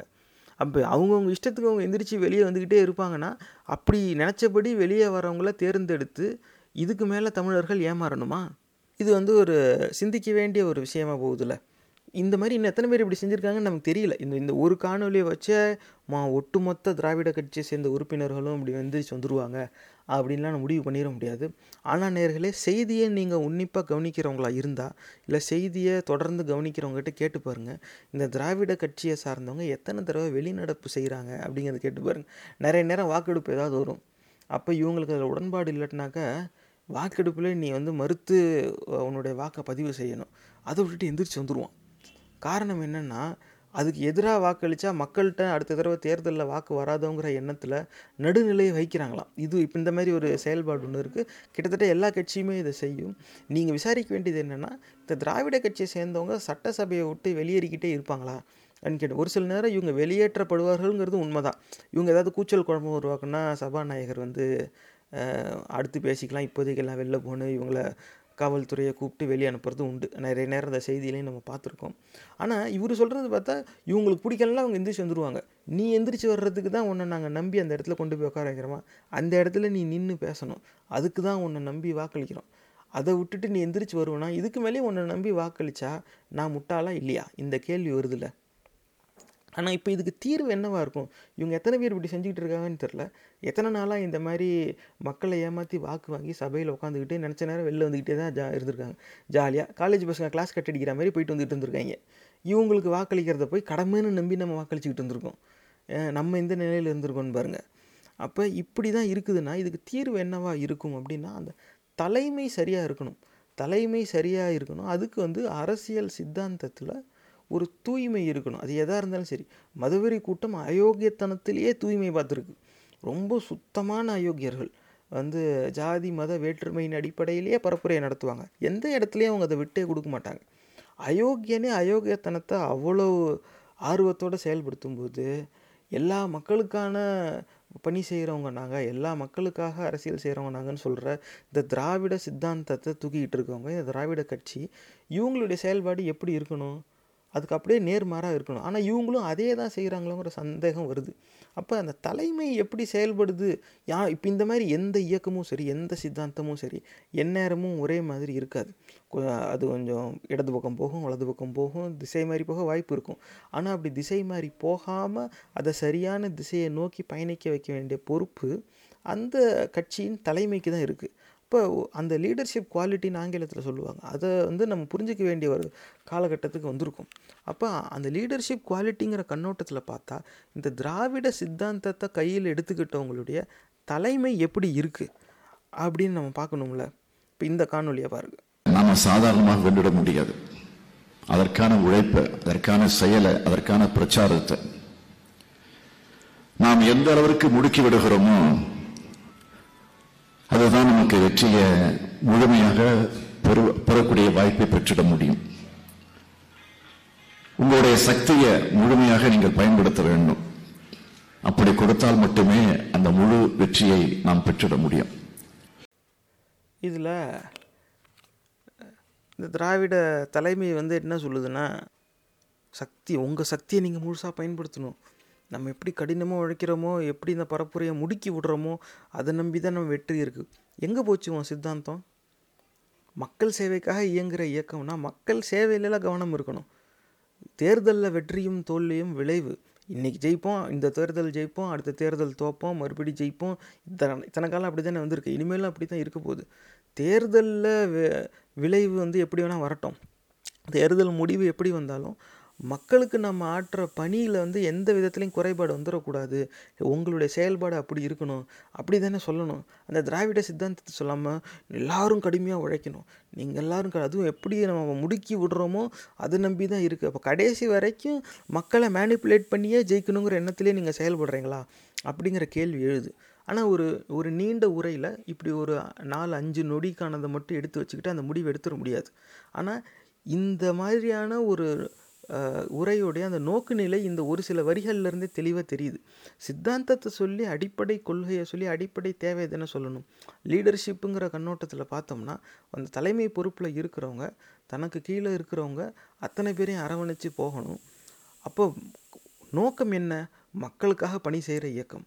அப்போ இந்த இயக்கம் வந்து மக்கள் பணியில் முன்னிலை வகிக்கணும் அப்படின்னு நினைக்கிறது ஒரு நியாயமான சிந்தனை. அப்படி இருக்கும்போது மக்கள் பணி திசையில் தானே இவங்க வந்து உறுப்பினர்களை வந்து பொறுப்பாளர்களை தள்ளி விடணும். போய் மக்கள் பணியை தொடர்ந்து செய்யுங்க, இன்னும் நல்லபடி செய்யுங்க, இப்படிலாம் செய்யணும், இதெல்லாம் ரொம்ப அவசியம். அப்போ தான் மக்களுக்கு நம்ம மேலே நம்பிக்கை வரும், நம்ம மேலே பாசம் வரும், தேர்தலில் நமக்கு ஆதரவு தெரிவிப்பாங்க. அப்படி பேசுகிறத விட்டுட்டு நம்ம எப்படி முடுக்கி விடுறோமோ அதில் தான் நம்ம ஜெயிப்போம். நீங்கள் உங்கள் சக்தியை முழுமையாக பயன்படுத்த வேண்டும். சக்தியை பயன்படுத்தி ஜெயிக்க வேண்டிய அவசியம் மக்கள் பணி செய்கிறவனுக்கு ஏன் வருது? நிஜமாகவே மக்களுக்கு சேவை செய்கிற ஒரு இயக்கமாக இருந்தால், எப்பா இந்த மண்ணெலாம் மக்களுக்கு செஞ்சது நாங்கள் தான், இப்போ செஞ்சுக்கிட்டு இருக்கிறதும் நாங்கள் தான், அதனால் மக்கள் எங்களுக்கு தான் வாக்களிப்பாங்க, போய் மக்களுக்கு நம்ம என்ன சேவை செஞ்சோங்கிறத விளக்குங்க அப்படிங்கிறத சொல்கிறத விட்டுட்டு உங்கள் சக்தியை பயன்படுத்துங்கன்னா இவர் எந்த சக்தியை சொல்கிறாருன்னு தெரியல. இன்னொன்று வந்து இதில் என்ன கேள்வி வருதுன்னா, ஒரு கட்சியுடைய வெற்றி வந்து அந்த கட்சியுடைய உறுப்பினர்களும் தொண்டர்களுடைய அவங்கள நம்பி தான் இருக்குது. அதில் மாறுபட்ட கருத்து கிடையாது. கட்சி உறுப்பினர்கள் தொண்டர்களுடைய செயல்பாடு தான் கட்சியோடைய செயல்பாடு, அது ஒரு விஷயம். ஆனால் இது பேசும்போதே நீங்கள் கடினமாக உழைக்கணும், நீங்கள் உங்கள் சக்தியை பயன்படுத்தினா தான் ஜெயிக்க முடியும்னா அப்போ நீ எதுக்கு இருக்க? இந்த கேள்வி வருதா இல்லையா? ஒட்டுமொத்த பொறுப்பையும் அந்த ஆங்கிலத்தில் வந்து ஃபாலோவர்ஸ்ன்னு சொல்லுவாங்க, அவங்க மேலே திணிக்க மாட்டாங்க. அது எப்படி லீடர்ஷிப் ஆகும்? நான் இப்படி தான் பயணிக்கிறேன், நீங்கள் என்னோட விருப்பம் இருந்தால் பயணிங்கன்னு ஒரு எடுத்துக்காட்டை முன்வைக்கணும். அப்போ செயலால் அதை நிரூபித்து அது மூலமாக மற்றவங்கள வந்து கவர்ந்து இழுக்கணும். அதுதான் வந்து லீடர்ஷிப். அதை விட்டுட்டு நீங்கள் கடினமாக உழைக்கணும், நம்ம எப்படி முடுக்கி விட்றோமோ அதை வச்சு தான் நம்ம ஜெயிப்போம் அப்படின்னாக்க ஏதோ ஒரு இடத்துல இவங்களுடைய நோக்கம் வந்து வேறையாக இருக்குது. நோக்கத்தை தெளிவாக வெளி வெளிப்படையாக பேச மறுக்கிறாங்கங்கிற ஒரு சந்தேகம் வந்து நமக்கு எழுது. ஆனால் வெறும் இந்த ஒரு ரெண்டு வரிகளை வச்சு அந்த முடிவு எடுத்துட முடியாது. நம்ம மேலே கேட்போம், இந்த திராவிட தலைமை வேறு என்ன பேசுதுன்னு. அத்தகைய வெற்றியை முழுமை பெறுவதற்கு நீங்கள் எல்லாம் முழு முயற்சி எடுத்தாக வேண்டும். அதுக்கு இந்த எல்லோருக்கும் ஒரே ஒரு பொது நோக்கம் தான் இருக்கணும். நம்முடைய பொதுச் செயலாளர்கள் மிக விளக்கமாக சொன்னார்கள், நமக்குள்ளே இருக்கக்கூடிய சிறு சிறு பிரச்சனைகள், சங்கடங்கள் அதெல்லாம் ஒதுக்கி வச்சுட்டு சொன்ன சொன்னார். நான் அதையும் தாண்டி சொல்ல விரும்புவது, யார் வேட்பாளர்? உதயசூரியன் தான் நம்முடைய வேட்பாளர். யார் வேட்பாளர்? கலைஞர் தான் நம்முடைய வேட்பாளர் என்ற அந்த ஒற்றை எண்ணம் தான் நம்முடைய உள்ளத்தில் இருந்திட வேண்டும். கழக ஆட்சி மலரணும், அதுதான் நம்முடைய கொள்கையாக இருக்கணும். இதில்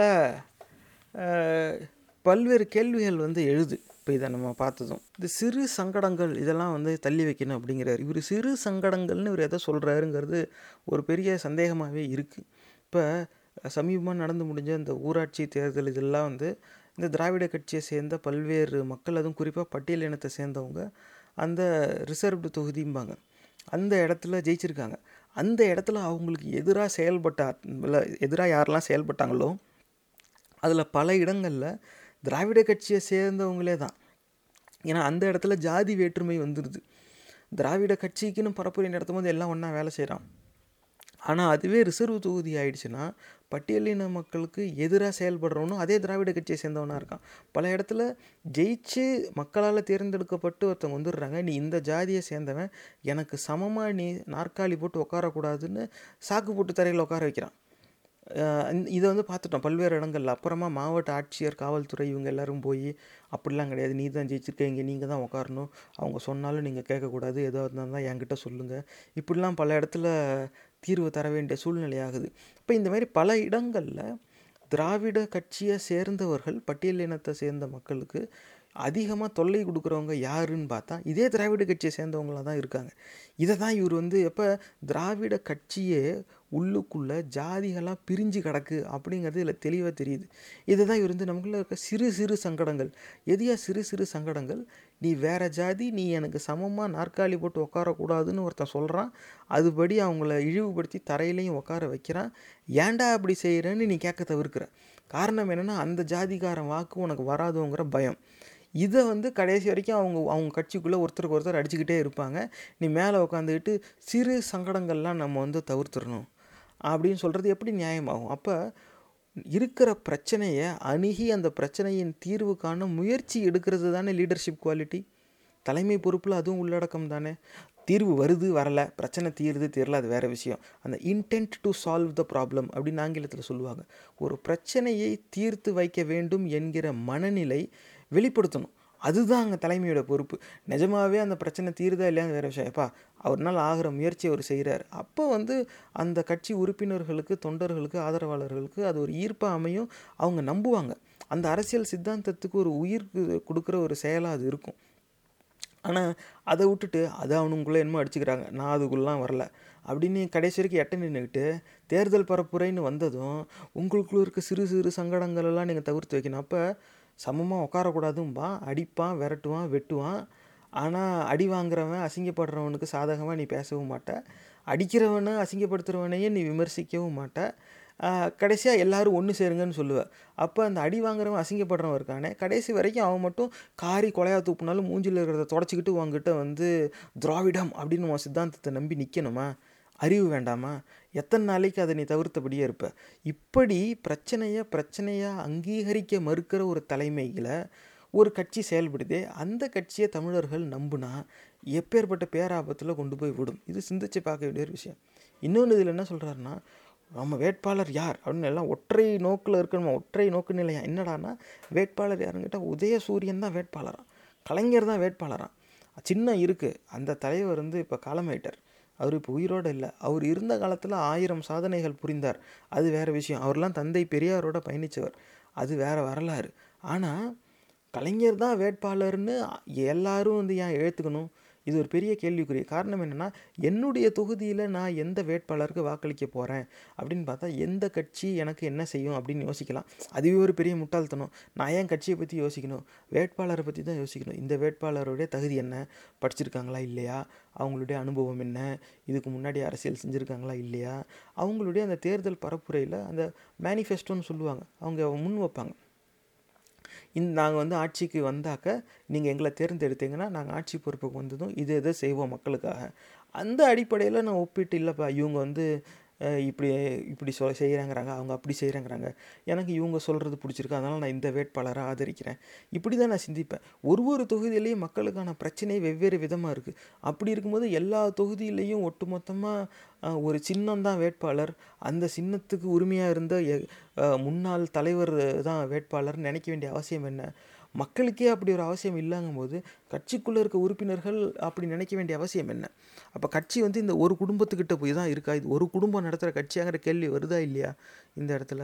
அப்போ ஒரு தேர்தல் பரப்புரைக்காக வந்து கட்சி உறுப்பினர்களை வந்து ஒரு ஆலோசனை கூட்டத்தில் கூப்பிட்டு நம்ம ஒன்று சொல்கிறோம் அப்படின்னாக்கா என்ன சொல்லணும், அந்தந்த தொகுதியில் என்னென்ன பிரச்சனை இருக்குன்னு பார், அந்தந்த தொகுதியில் இப்போ இதுக்கு முன்னாடி நடந்த சாதனைகளை பெருமை பேசலாம், அதில் ஒன்றும் தப்பே கிடையாது. கருணாநிதி வந்து அவர் இருந்த காலத்தில் ஆயிரம் சாதனைகள் படைத்தார், தமிழ்நாட்டுக்கு பல நல்ல திட்டங்களை கொடுத்தார் அப்படிலாம் வந்து சொல்லலாம். அது அந்தந்த தொகுதியில் போய் அந்த திட்டங்களுக்கான தாக்கம் என்னவா இருந்துச்சு அப்படின்னு சொல்லணும். நீங்கள் இந்த பள்ளிக்கூடம் பார்க்குறீங்களே, இது இந்த ஆண்டு கருணாநிதி ஆட்சியில் இருந்தப்போ ஒரு திட்டம் போட்டு அது மூலமாக கட்டுனது, உங்கள் தொகுதிக்கு இந்த கட்சி இத்தனை ஆண்டுகளாக இந்த சேவை செஞ்சுருக்கு, அதுக்கு இந்த பள்ளிக்கூடம் ஒரு ஆதாரம், இந்த வங்கி ஒரு ஆதாரம், இந்த விளையாட்டு திடல் ஒரு ஆதாரம், இப்படிலாம் வந்து சொன்னால் சரி இதுக்கு முன்னாடி நடந்த இதுக்கு முன்னாடி இவங்க செஞ்ச சாதனைகள் வந்து சொல்கிறாங்க, அது ஒரு நியாயமான நோக்கு நிலையாக இருக்கும், அப்படி வேணால் கொண்டு வரலாம். பொத்தாம்பதுவா நீங்கள் எதை பற்றியும் யோசிக்கக்கூடாது, இந்த இந்த சின்னந்தான் வேட்பாளர், இந்த தலைவர் தான் வேட்பாளர் அப்படின்னாக்கா வேட்பாளராக இவங்க யார் நிறுத்துகிறாங்களோ அவங்க என்ன பொம்மையா? இந்த கேள்வி வந்து வந்துடுதுல. அப்போ அந்த வேட்பாளருக்குன்னு ஒரு தனி தகுதியே வேண்டாமா? அப்படி தகுதி வேண்டான்னு நினைக்க வேண்டிய அவசியம் ஒரு கட்சிக்கு ஏன் வருது? இந்த கேள்வியை நம்ம முன்வைக்க வேண்டியதாவதுல நேயர்களே, சிந்திச்சு பார்க்க வேண்டிய ஒரு விஷயம். இப்போ எந் வேட்பாளரை நிறுத்துவாங்களாம், ஆனால் இந்த உறுப்பினர்கள் எல்லாரும் அந்த கட்சி சின்னத்தையும் மறைந்து போன ஒரு தலைவரையும் தான் வந்து வேட்பாளராக நினச்சிக்கணுமா? இது வந்து எந்த விதத்தில் ஏற்புடையதாக இருக்கும்? அது வந்து சிந்திச்சு பார்க்க வேண்டிய ஒரு விஷயம். ஆனால் இப்படி பேசுகிற ஒரு தலைமை எப்படி ஒரு தலைமையாகும், அது நம்ம சிந்திக்கணும். ஆனால் இது மட்டும் இதுக்கு மேலே பேசுகிறார், அதில் என்னன்னு பார்ப்போம். உங்களுடைய அனைவருடைய எண்ணமும் இன்னாருக்கு உழைக்கிறோம், அவர் தானே எம்எல்ஏ போறாரு, அவர் தான் அமைச்சராக போறாரு அப்படின்னு நினைக்காதீங்க. தயவு செஞ்சு கழக ஆட்சிக்கு வரணும், கலைஞருடைய கனவு நிறைவேறணும், கலைஞருடைய உடன்பிறப்புகளாக இருக்கக்கூடிய நாம் அதை நிரூபிச்சு காட்டும். அதுக்காக தான் உழைக்கிறோங்கிற எண்ணம் உங்கள் அனைவருக்கும் வந்தாக வேண்டும். நான் என்பதை விடுங்க, நாம் என்று மாறுங்க. இப்போ யூ இதை கேட்டதில் இந்த திராவிட கட்சிக்குள்ளேயே உட்கட்சி பூசல் வந்து கட்டுக்கடங்காமல் வளர்ந்து கிடக்கு அப்படிங்கிறது தனியாக தெரியுது. நான் ஏன் போய் உழைக்கணும், அவர் தானே மந்திரி ஆக போகிறார் அப்படிலாம் நினைக்காதீங்க. அப்படின்னாக்க கட்சிக்குள்ளேயே ஒற்றுமை இல்லைங்கிறது தெரியுது. ஆனால் அதில் ஒரு பெரிய ஆச்சரியம் ஒன்றும் கிடையாது. ஜாதி அடையாளத்தின் அடிப்படையில் மொத்த கட்சியோட நிர்வாக கட்டமைப்பை உருவாக்கி வச்சுருந்தா அப்புறம் அவங்க ஜாதிகளாக பிரிஞ்சு தான் செயல்படுவாங்க. அவங்களுக்குள்ளே இருக்கிற பிரச்சனையும் வந்து எடுத்து தீர்த்து வைக்க முயற்சி செய்யாமல் அது அவங்க பிரச்சனைன்னு தனியாக விட்டுட்டு செயல்பட்டால் அப்படி தான் இருக்கும். ஒருத்தனுக்கு ஒருத்தன் உதவிக்க மாட்டான் தான், அதனால் தெளிவாக தெரியுது. நீங்கள் அப்படிலாம் பிரிஞ்சு இருந்துக்காதீங்க, எல்லோரும் ஒன்றா சேர்ந்துருங்க. அது வந்து இதில் சொல்கிறதுல நகைச்சுவை என்னன்னாக்கா, கலைஞருடைய கனவு வந்து நிறைவேறணுமா, அந்த அந் கருணாநிதிங்கிற அந்த கதாபாத்திரத்துக்கு போயிட்டாங்க. அவர் தலைவராக இருந்தப்போ அவருடைய பேச்சு எப்படி இருந்துச்சு, அவருடைய சிந்தனை எப்படி இருந்துச்சு, அவருடைய செயல்பாடு எப்படி இருந்துச்சு அப்படின்னு பார்த்தா ஜாதி சமய மறுப்பாளர்களுக்கு ஆதரவாக அவர் எத்தனையோ இடத்துல பேசியிருக்கிறார். அவர் பல்வேறு இடத்துல கடவுள் மறுப்பு கொள்கை, ஜாதி மறுப்பு கொள்கையெல்லாம் அவர் வந்து பேசியிருக்கிறார். அப்போ இது ரெண்டையுமே இவங்க நிராகரிச்சிட்டாங்க. நாங்கள் கடவுள் மறுப்பு கொள்கையை எடுக்கிறது இல்லைன்ட்டாங்க. அப்புறம் எப்படி இவங்க கலைஞருடைய கனவு நிறைவேறணுங்கிறாங்க? அப்போ நிஜமாகவே அவருடைய பேச்சு என்ன? அப்போ வந்து இதுக்கு முன்னாடி கருணாநிதியை நடிச்சுக்கிட்டு இருந்தாரா அப்படிங்கிற கேள்வி வருதா இல்லையா? சம்மந்தமே இல்லாமல் ஒரு கட்சி ஒரு தேர்தலில் ஜெயிக்கிறதுக்கு இதுக்கு முன்னாடி இருந்த தலைவருடைய கனவு நிறைவேறணும்னு மொட்டையாக சொல்கிறது எப்படி ஏற்புடையதாகும்? அந்த கனவு என்னன்னு சொன்னாலும் பரவாயில்ல, இப்போ வந்து எல்லாரும் அப்படியே கனவு அப்படின்னதும் வந்து அந்த மார்ட்டின் லூத்தர் கிங் ஜூனியர் அவர் வந்து பேசியிருப்பார், அந்த இதில் வந்து ஐ ஹாவ் அ ட்ரீம் அப்படின்னு சொல்லி பேசியிருப்பார். அதில் வந்து ஒரு சமத்துவம் வாய்ந்த ஒரு சமூகம் வந்து கட்டமைக்கப்படணும், இந்த இடத்துல வந்து எல்லா மனிதர்களும் ஒன்றா இருக்கணும் அப்படிங்கிற எண்ணத்தில் இருந்தாலும் பேசுனது. இன்றைக்கி தேதியிலையும் வந்து பல்வேறு நாடுகளில் பல்வேறு அரசியல் தலைவர்கள் வந்து அந்த டாக்டர் எம்எல்கே அப்படின்னு அவரை சொல்லிக்குவாங்க, அவருடைய அந்த பேச்சை வந்து சுட்டி காட்டி பேசுகிறது உண்டு, ஐ ஹாவ் அ ட்ரீம். அது வந்து ஒரு தலைவனின் கனவு. அப்போ அந்த மார்ட்டின் லூத்தர் கிங்கின் கனவு நினைவேறணும் அப்படின்னு சொன்னாக்க அந்த கனவில் ஒரு நியாயம் இருக்குது. அந்த கனவு என்னங்கிறத நம்ம பார்த்துக்கலாம். கலைஞரின் கனவு நினைவேறணுங்கிற என்ன கனவு, இதுதான் வந்து அங்கே கேட்க வேண்டிய ஒரு விஷயம். அவர் வந்து அவருக்கு பல்வேறு கனவு இருந்திருக்கலாம், என்ன கனவு? ஏன்னா அவர் பேசின பேச்சும் சிந்தனையும் அவர் செயல்பட்ட முறையும் திராவிட சித்தாந்தத்தை அவர் மக்களிடம் கொண்டு போய் சேர்த்த விதமும் வேறையாக இருந்துச்சு. அது கடவுள் மறுப்பை விட்டுட்ட, ஜாதி மறுப்பை பேசவே மாட்டேங்கிற, ஆனால் கலைஞருடைய கனவு நிறைவேறணும்னு நினைக்கிறேன். என்ன தான் சொல்ல வர, ஏதாவது ஒரு பக்கம் இரு, எல்லா பக்கமும் உருட்டிக்கிட்டு இருந்தால் இது எப்படி புரிஞ்சிக்க முடியும்? அதில் வந்து நாம்னு வாங்க, நான்ங்கிறத விட்டுருங்க, நாம் அப்படின்னு எல்லோரும் ஒருங்க ஒன்றிணைமா, எல்லா மனுஷனும் ஒன்றுன்னு சொல்ல வேண்டியதானே? ஏன்னா ஏன்னா நாம்னு ஒருங்கிணைஞ்சிருவாங்களே ரொம்ப சுலபமாக, ஏன் இப்படி ஒரு வேண்டுகோளை முன் வைக்கணும்? எல்லா மனுஷனும் ஒன்றியா, அதெல்லாம் பெரிய வித்தியாசம் பார்த்துக்காதுங்க. நமக்குள்ளே முதல்ல வித்தியாசம் இருக்கக்கூடாது, அப்போ தான் வித்தியாசம் இல்லாத சமுதாயத்தை கட்டமைக்க முடியும். அதனால் நமக்குள்ளே எல்லோரும் ஒருத்தர் ஒருத்தர் சமமாக நடத்துவோம், அப்படி இல்லை பேசணும். ஏன் அப்படி பேசலை? காரணம் என்னென்னா இவங்களே அப்படி நடந்துக்கலாங்கிறது இல்லை தெளிவாக தெரியுது. ஆனால் இதுக்கு நம்ம மேலே போய் பார்ப்போம் வேறு என்ன பேசுகிறாருன்னு. நமக்குள்ளே இருக்கக்கூடிய மாறுபாடுகள், வேறுபாடுகள், சண்டைகள், சச்சரவுகள் எல்லாம் தயவு செஞ்சு அவற்றை தூக்கி எறியுங்க. அதுதான் நம்முடைய வெற்றிக்கு முதல் படியாக அமைய போகுது. திமுகவை யாரும் வீழ்த்த முடியாது, திமுகவினர்தான் வீழ்த்த முடியும் என்று பேரறிஞர் அண்ணா அவர்கள் அடிக்கடி சொன்னார்கள். அதுக்கு என்ன காரணம்? உட்பகை. நாம் அனைவரும் அண்ணாவினுடைய தம்பிகள், கலைஞருடைய உடன்பிறப்புகள், கருப்பு சிவப்பினுடைய காவலர்கள், உதயசூரியனின் ஒளிவிளக்குகள், இவைதான் நமக்கு இருக்கக்கூடிய ஒற்றுமை.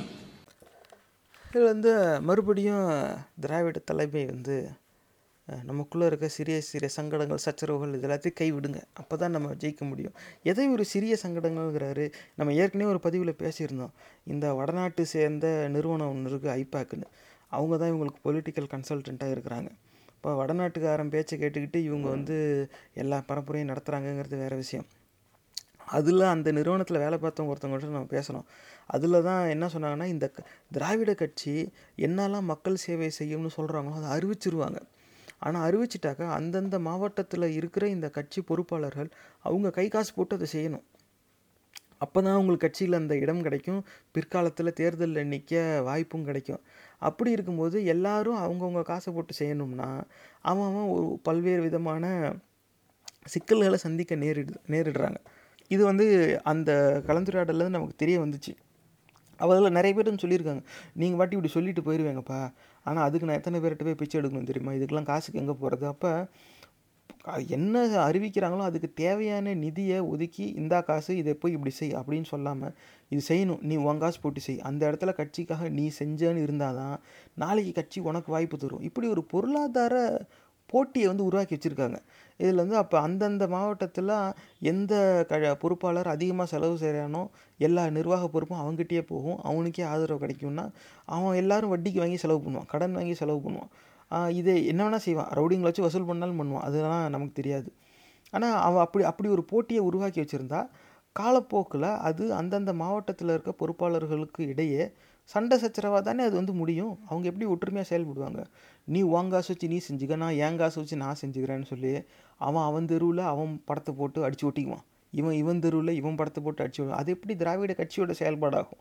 அது திராவிட கட்சிக்குள்ளே போட்டி போடுற பொறுப்பாளர்களின் தனிப்பட்ட செயல்பாடால் இருக்கும். அந்த சுவரொட்டியில் வேணும்னா இந்த கட்சியோட சின்னம் வந்து உக்காரதே தவிர மற்றபடி அவன் அவன் அவன் பேரை காப்பாற்றிக்கிறதுக்கு ஏதோ பண்ணுறான். இப்படி தான் ஒரு நிலையை உருவாக்கி இப்போ நிலையை உருவாக்கி விட்டது. என்ன நடந்தாலும், எது எப்போ நடந்தாலும் அதுக்கான பொறுப்பை ஏற்றுக்கணும். இது அந்த தலைமைங்கிற அந்த லீடர்ஷிப் குவாலிட்டிக்குள்ளே உள்ளடக்கம். நான் ஒன்று நினைக்கலாம், நான் ஒன்று சொல்லலாம், ஆனால் அது அங்கே முழுசாக நடக்கலை அப்படின்னாக்கா அதுக்கான பொறுப்பு நான் எடுத்துக்கணும். அப்படி எடுத்து செயல்படும்போது ஏன்பா இப்படி செய்கிறீங்க, இந்த மாதிரி இருக்குது, இதுதானே நோக்கம், நம்ம நோக்கம் இது, அந்த நோக்கத்தை எப்படி செயல்படுத்தணும்னு சிந்திங்க, உங்கள் இடத்துல அந்த சூழலுக்கு ஏற்றாப்புல அதை அமல்படுத்துங்க. இப்படி சொல்கிறத விட்டுட்டு நமக்குள்ளே இருக்க சண்டை சச்சரவெல்லாம் விட்டுருங்க அப்படிங்கிற. இதில் எல்லோரும் ஒன்றாகிறாராம். எப்படின்னா அண்ணாவின் தம்பிகளாம், கருப்பு சிவப்பின் காவலர்களாம், அதுக்கப்புறம் கலைஞர்களின் உடன்பிறப்புகளாம், எல்லாரும் சக மனிதர்கள்ங்கிற சொல்லு மட்டும் வரவே இல்லை நேர்களே. சொல்ல வேண்டியதானே, உங்கள் கட்சிக்குள்ளே நடக்கிற கூட்டம் தானே, எல்லாரும் சக மனிதர்கள், எல்லா மனிதரும் ஒன்றே அப்படிங்கிற சொல்லி எங்கேயாவது இந்த திராவிட கட்சியில் ஒரே இடத்துலையாவது பேசியிருக்காங்களா? மனுஷத்தன்மை இல்லை, அப்படிலாம் இல்லை, மல்ல மனுஷனாக மாறிட்டு வா, இப்படி இந்த திராவிட ஆதரவாளர்கள் அங்கங்கே பேசலாம். ஆனால் எல்லா மனிதர்களும் ஒன்றே அப்படின்னு எங்கேயாவது இந்த திராவிட கட்சியில் பேசியிருக்காங்களா? கிடையவே கிடையாது. இந்த இடத்துல பேசும்போதும் அண்ணாவின் தம்பிகள், கலைஞரின் உடன்பிறப்புகள், கருப்பு சிவப்பின் காவலர்கள், சக சமமான மனிதர்கள் அப்படின்னு சொல்ல வேண்டியதானே. அது மட்டும் ஏன் சொல்லலை? காரணம் என்னென்னா, அப்படி சொன்னால் முன்னாடி உக்காந்துருக்கவங்கள கடுப்பேற்றிடுவோங்கிற ஒரு அச்சம். இவங்களுக்கே அந்த சிந்தனையில் உடன்பாடு இல்லை. இந்த லீடர்ஷிப் குவாலிட்டின்னு சொல்லும்போது அந்த தலைமை பொறுப்புக்குள்ளே என்ன உள்ளடக்கம்னா, நான் தொண்டனுக்கு பிடிக்கலைனாலும் சரியானதை தான் வலியுறுத்தி பேசணும். நான் சொல்கிறது உனக்கு பிடிக்காமல் இருக்கலாம், ஆனால் இதுதான் சரியானது, அதனால் நான் அதை தான் பேசுவேன். நீ நம்பு, நம்பாமல் போ, ஏற்றுக்க, ஏற்றுக்காமல் போ, ஆனால் இதுதான் சரியானது, நம்ம இப்படி தான் செயல்படணும். இப்படி பேசுகிறது தானே தலைமை. எல்லா மனுஷனும் ஒன்றுங்கிறத தவிர வேறு என்னென்னமோ பேசுகிறாங்க. கட்சிக்குள்ளே அப்படி வந்து அந்த கட்சி சார்ந்த ஒரு உணர்வை வந்து உருவாக்கலாங்க. அடிப்படை சமத்துவத்தையே கற்பிக்க தவிர்க்கிற ஒரு தலைமை எப்படி கட்சியை நல்வழி நடத்தும்னு நம்புறது? இப்படிப்பட்ட ஒரு தலைமையை நம்பி இந்த கட்சிக்கு எப்படி நம்ம வாக்களிக்கிறது? இல்லை, அவர் மேலே போய் இன்னொன்று அவர் சொல்கிறார். வந்து அண்ணாவே அப்போ சொல்லியிருந்தார், அதாவது நம்மளை வந்து மற்றவங்க யாரும் அழிக்க முடியாது, நம்மளை நம்மளே தான் அழிச்சிக்கலாம், ஏன்னா உட்பகை அப்படின்னு ஒரு சொல்லை வந்து பயன்படுத்துகிறார். அப்போ அண்ணாவே இப்படி சொல்லியிருக்காருன்னா, கட்சி ஆரம்பித்த காலத்துலேருந்து இவங்க உட்பகையிலே தான் ஓடிட்டு இருந்திருக்கு. இத்தனை நாள் இந்த திராவிட சித்தாந்தத்தை மக்கள் வந்து உண்மைன்னு நம்பி இருந்திருக்காங்க, அதனால இவங்க கட்சிக்கு வாக்களிச்சுட்டு இருந்திருக்காங்க. ஏன்னா அப்போ இருந்த தலைவர்களும் அப்படி, அண்ணா, கலைஞர், இந்த மாதிரியான தலைவர்களின் முகத்துக்கு வாக்கு வந்து விழுந்து. இன்றைக்கி தேதியிலையும் இந்த கட்சிக்கு வாக்கு கிடைச்சா அந்த தலைவர்களின் முகத்துக்காக தான் கிடைக்குமே தவிர வேறு எதுக்காக கிடைக்க போகிறதில்ல, அது வேறு கதை. ஆனால் அந்த காலத்துலேயே அண்ணா சொன்னதாக இவரே சொல்கிறாருன்னா, இப்போ இதுதான் வந்து நீண்ட நாளாக இருந்திருக்கு. அப்போ இத்தனை நாளாக அந்த உட்கட்சி பூசல், உட்பகையை வந்து தீர்த்து வைக்காமையே விட்டு வச்சுருக்கே, இது எப்படிப்பட்ட தலைமையாகும்? காரணம் என்னென்னா, இவங்க ஜாதியின் அடிப்படையில் தான் கட்டமைப்பு வச்சுருக்காங்க உள்ள கட்சி நிர்வாக கட்டமைப்பை. அப்படி இருக்கும்போது இவங்க எல்லோரும் ஒன்றுன்னு சொல்லிட்டால் இவங்களுடைய அந்த கட்டமைப்பை தகர்க்கப்படுது. அப்போ அது அதில் இவங்களுக்கு விருப்பம் இல்லை. ஏன்னா அப்போ கட்சி கட்டுப்பாடில் இருக்கணும். இவனுங்க எல்லோரும் ஒன்றாயிட்டாக்க நம்ம இவனுங்களுக்கு அடிமையாயிடுவோம். இவனுங்க எப்போ ஒருத்தனுக்கு ஒருத்தன் அடிச்சுக்கிறாங்களோ அது வரைக்கும் தான் இவனுங்க நமக்கு அடிமை. அந்த டிவைட் அண்ட் ரூல் அப்படின்னு ஆங்கிலத்தில் சொல்லுவாங்களோ அதை தான் இவங்க செயல்படுத்திக்கிட்டு இருக்காங்க. அதோட விளைவு தான் இப்போ இன்றைக்கி இந்த நிலைமையில் வந்து விட்டுருக்கு, அது வேறு கதை. ஆனால் நீண்ட நாட்களாக இவங்க கட்சிக்குள்ளே ஒற்றுமை இல்லை அப்படிங்கிறது தெளிவாக தெரியுது. இப்போ இது எல்லாத்தையும் மற்ற சம்பவங்களோட ஒப்பிட்டு பார்க்கும்போது ஜாதி ரீதியான அந்த அடையாள வேறுபாடுகளை இவங்களுக்குள்ள அந்த உட்பகைக்கு ஒரு பெரிய காரணமாக இருக்கும் அப்படிங்கிற சந்தேகத்தை எழுப்புது.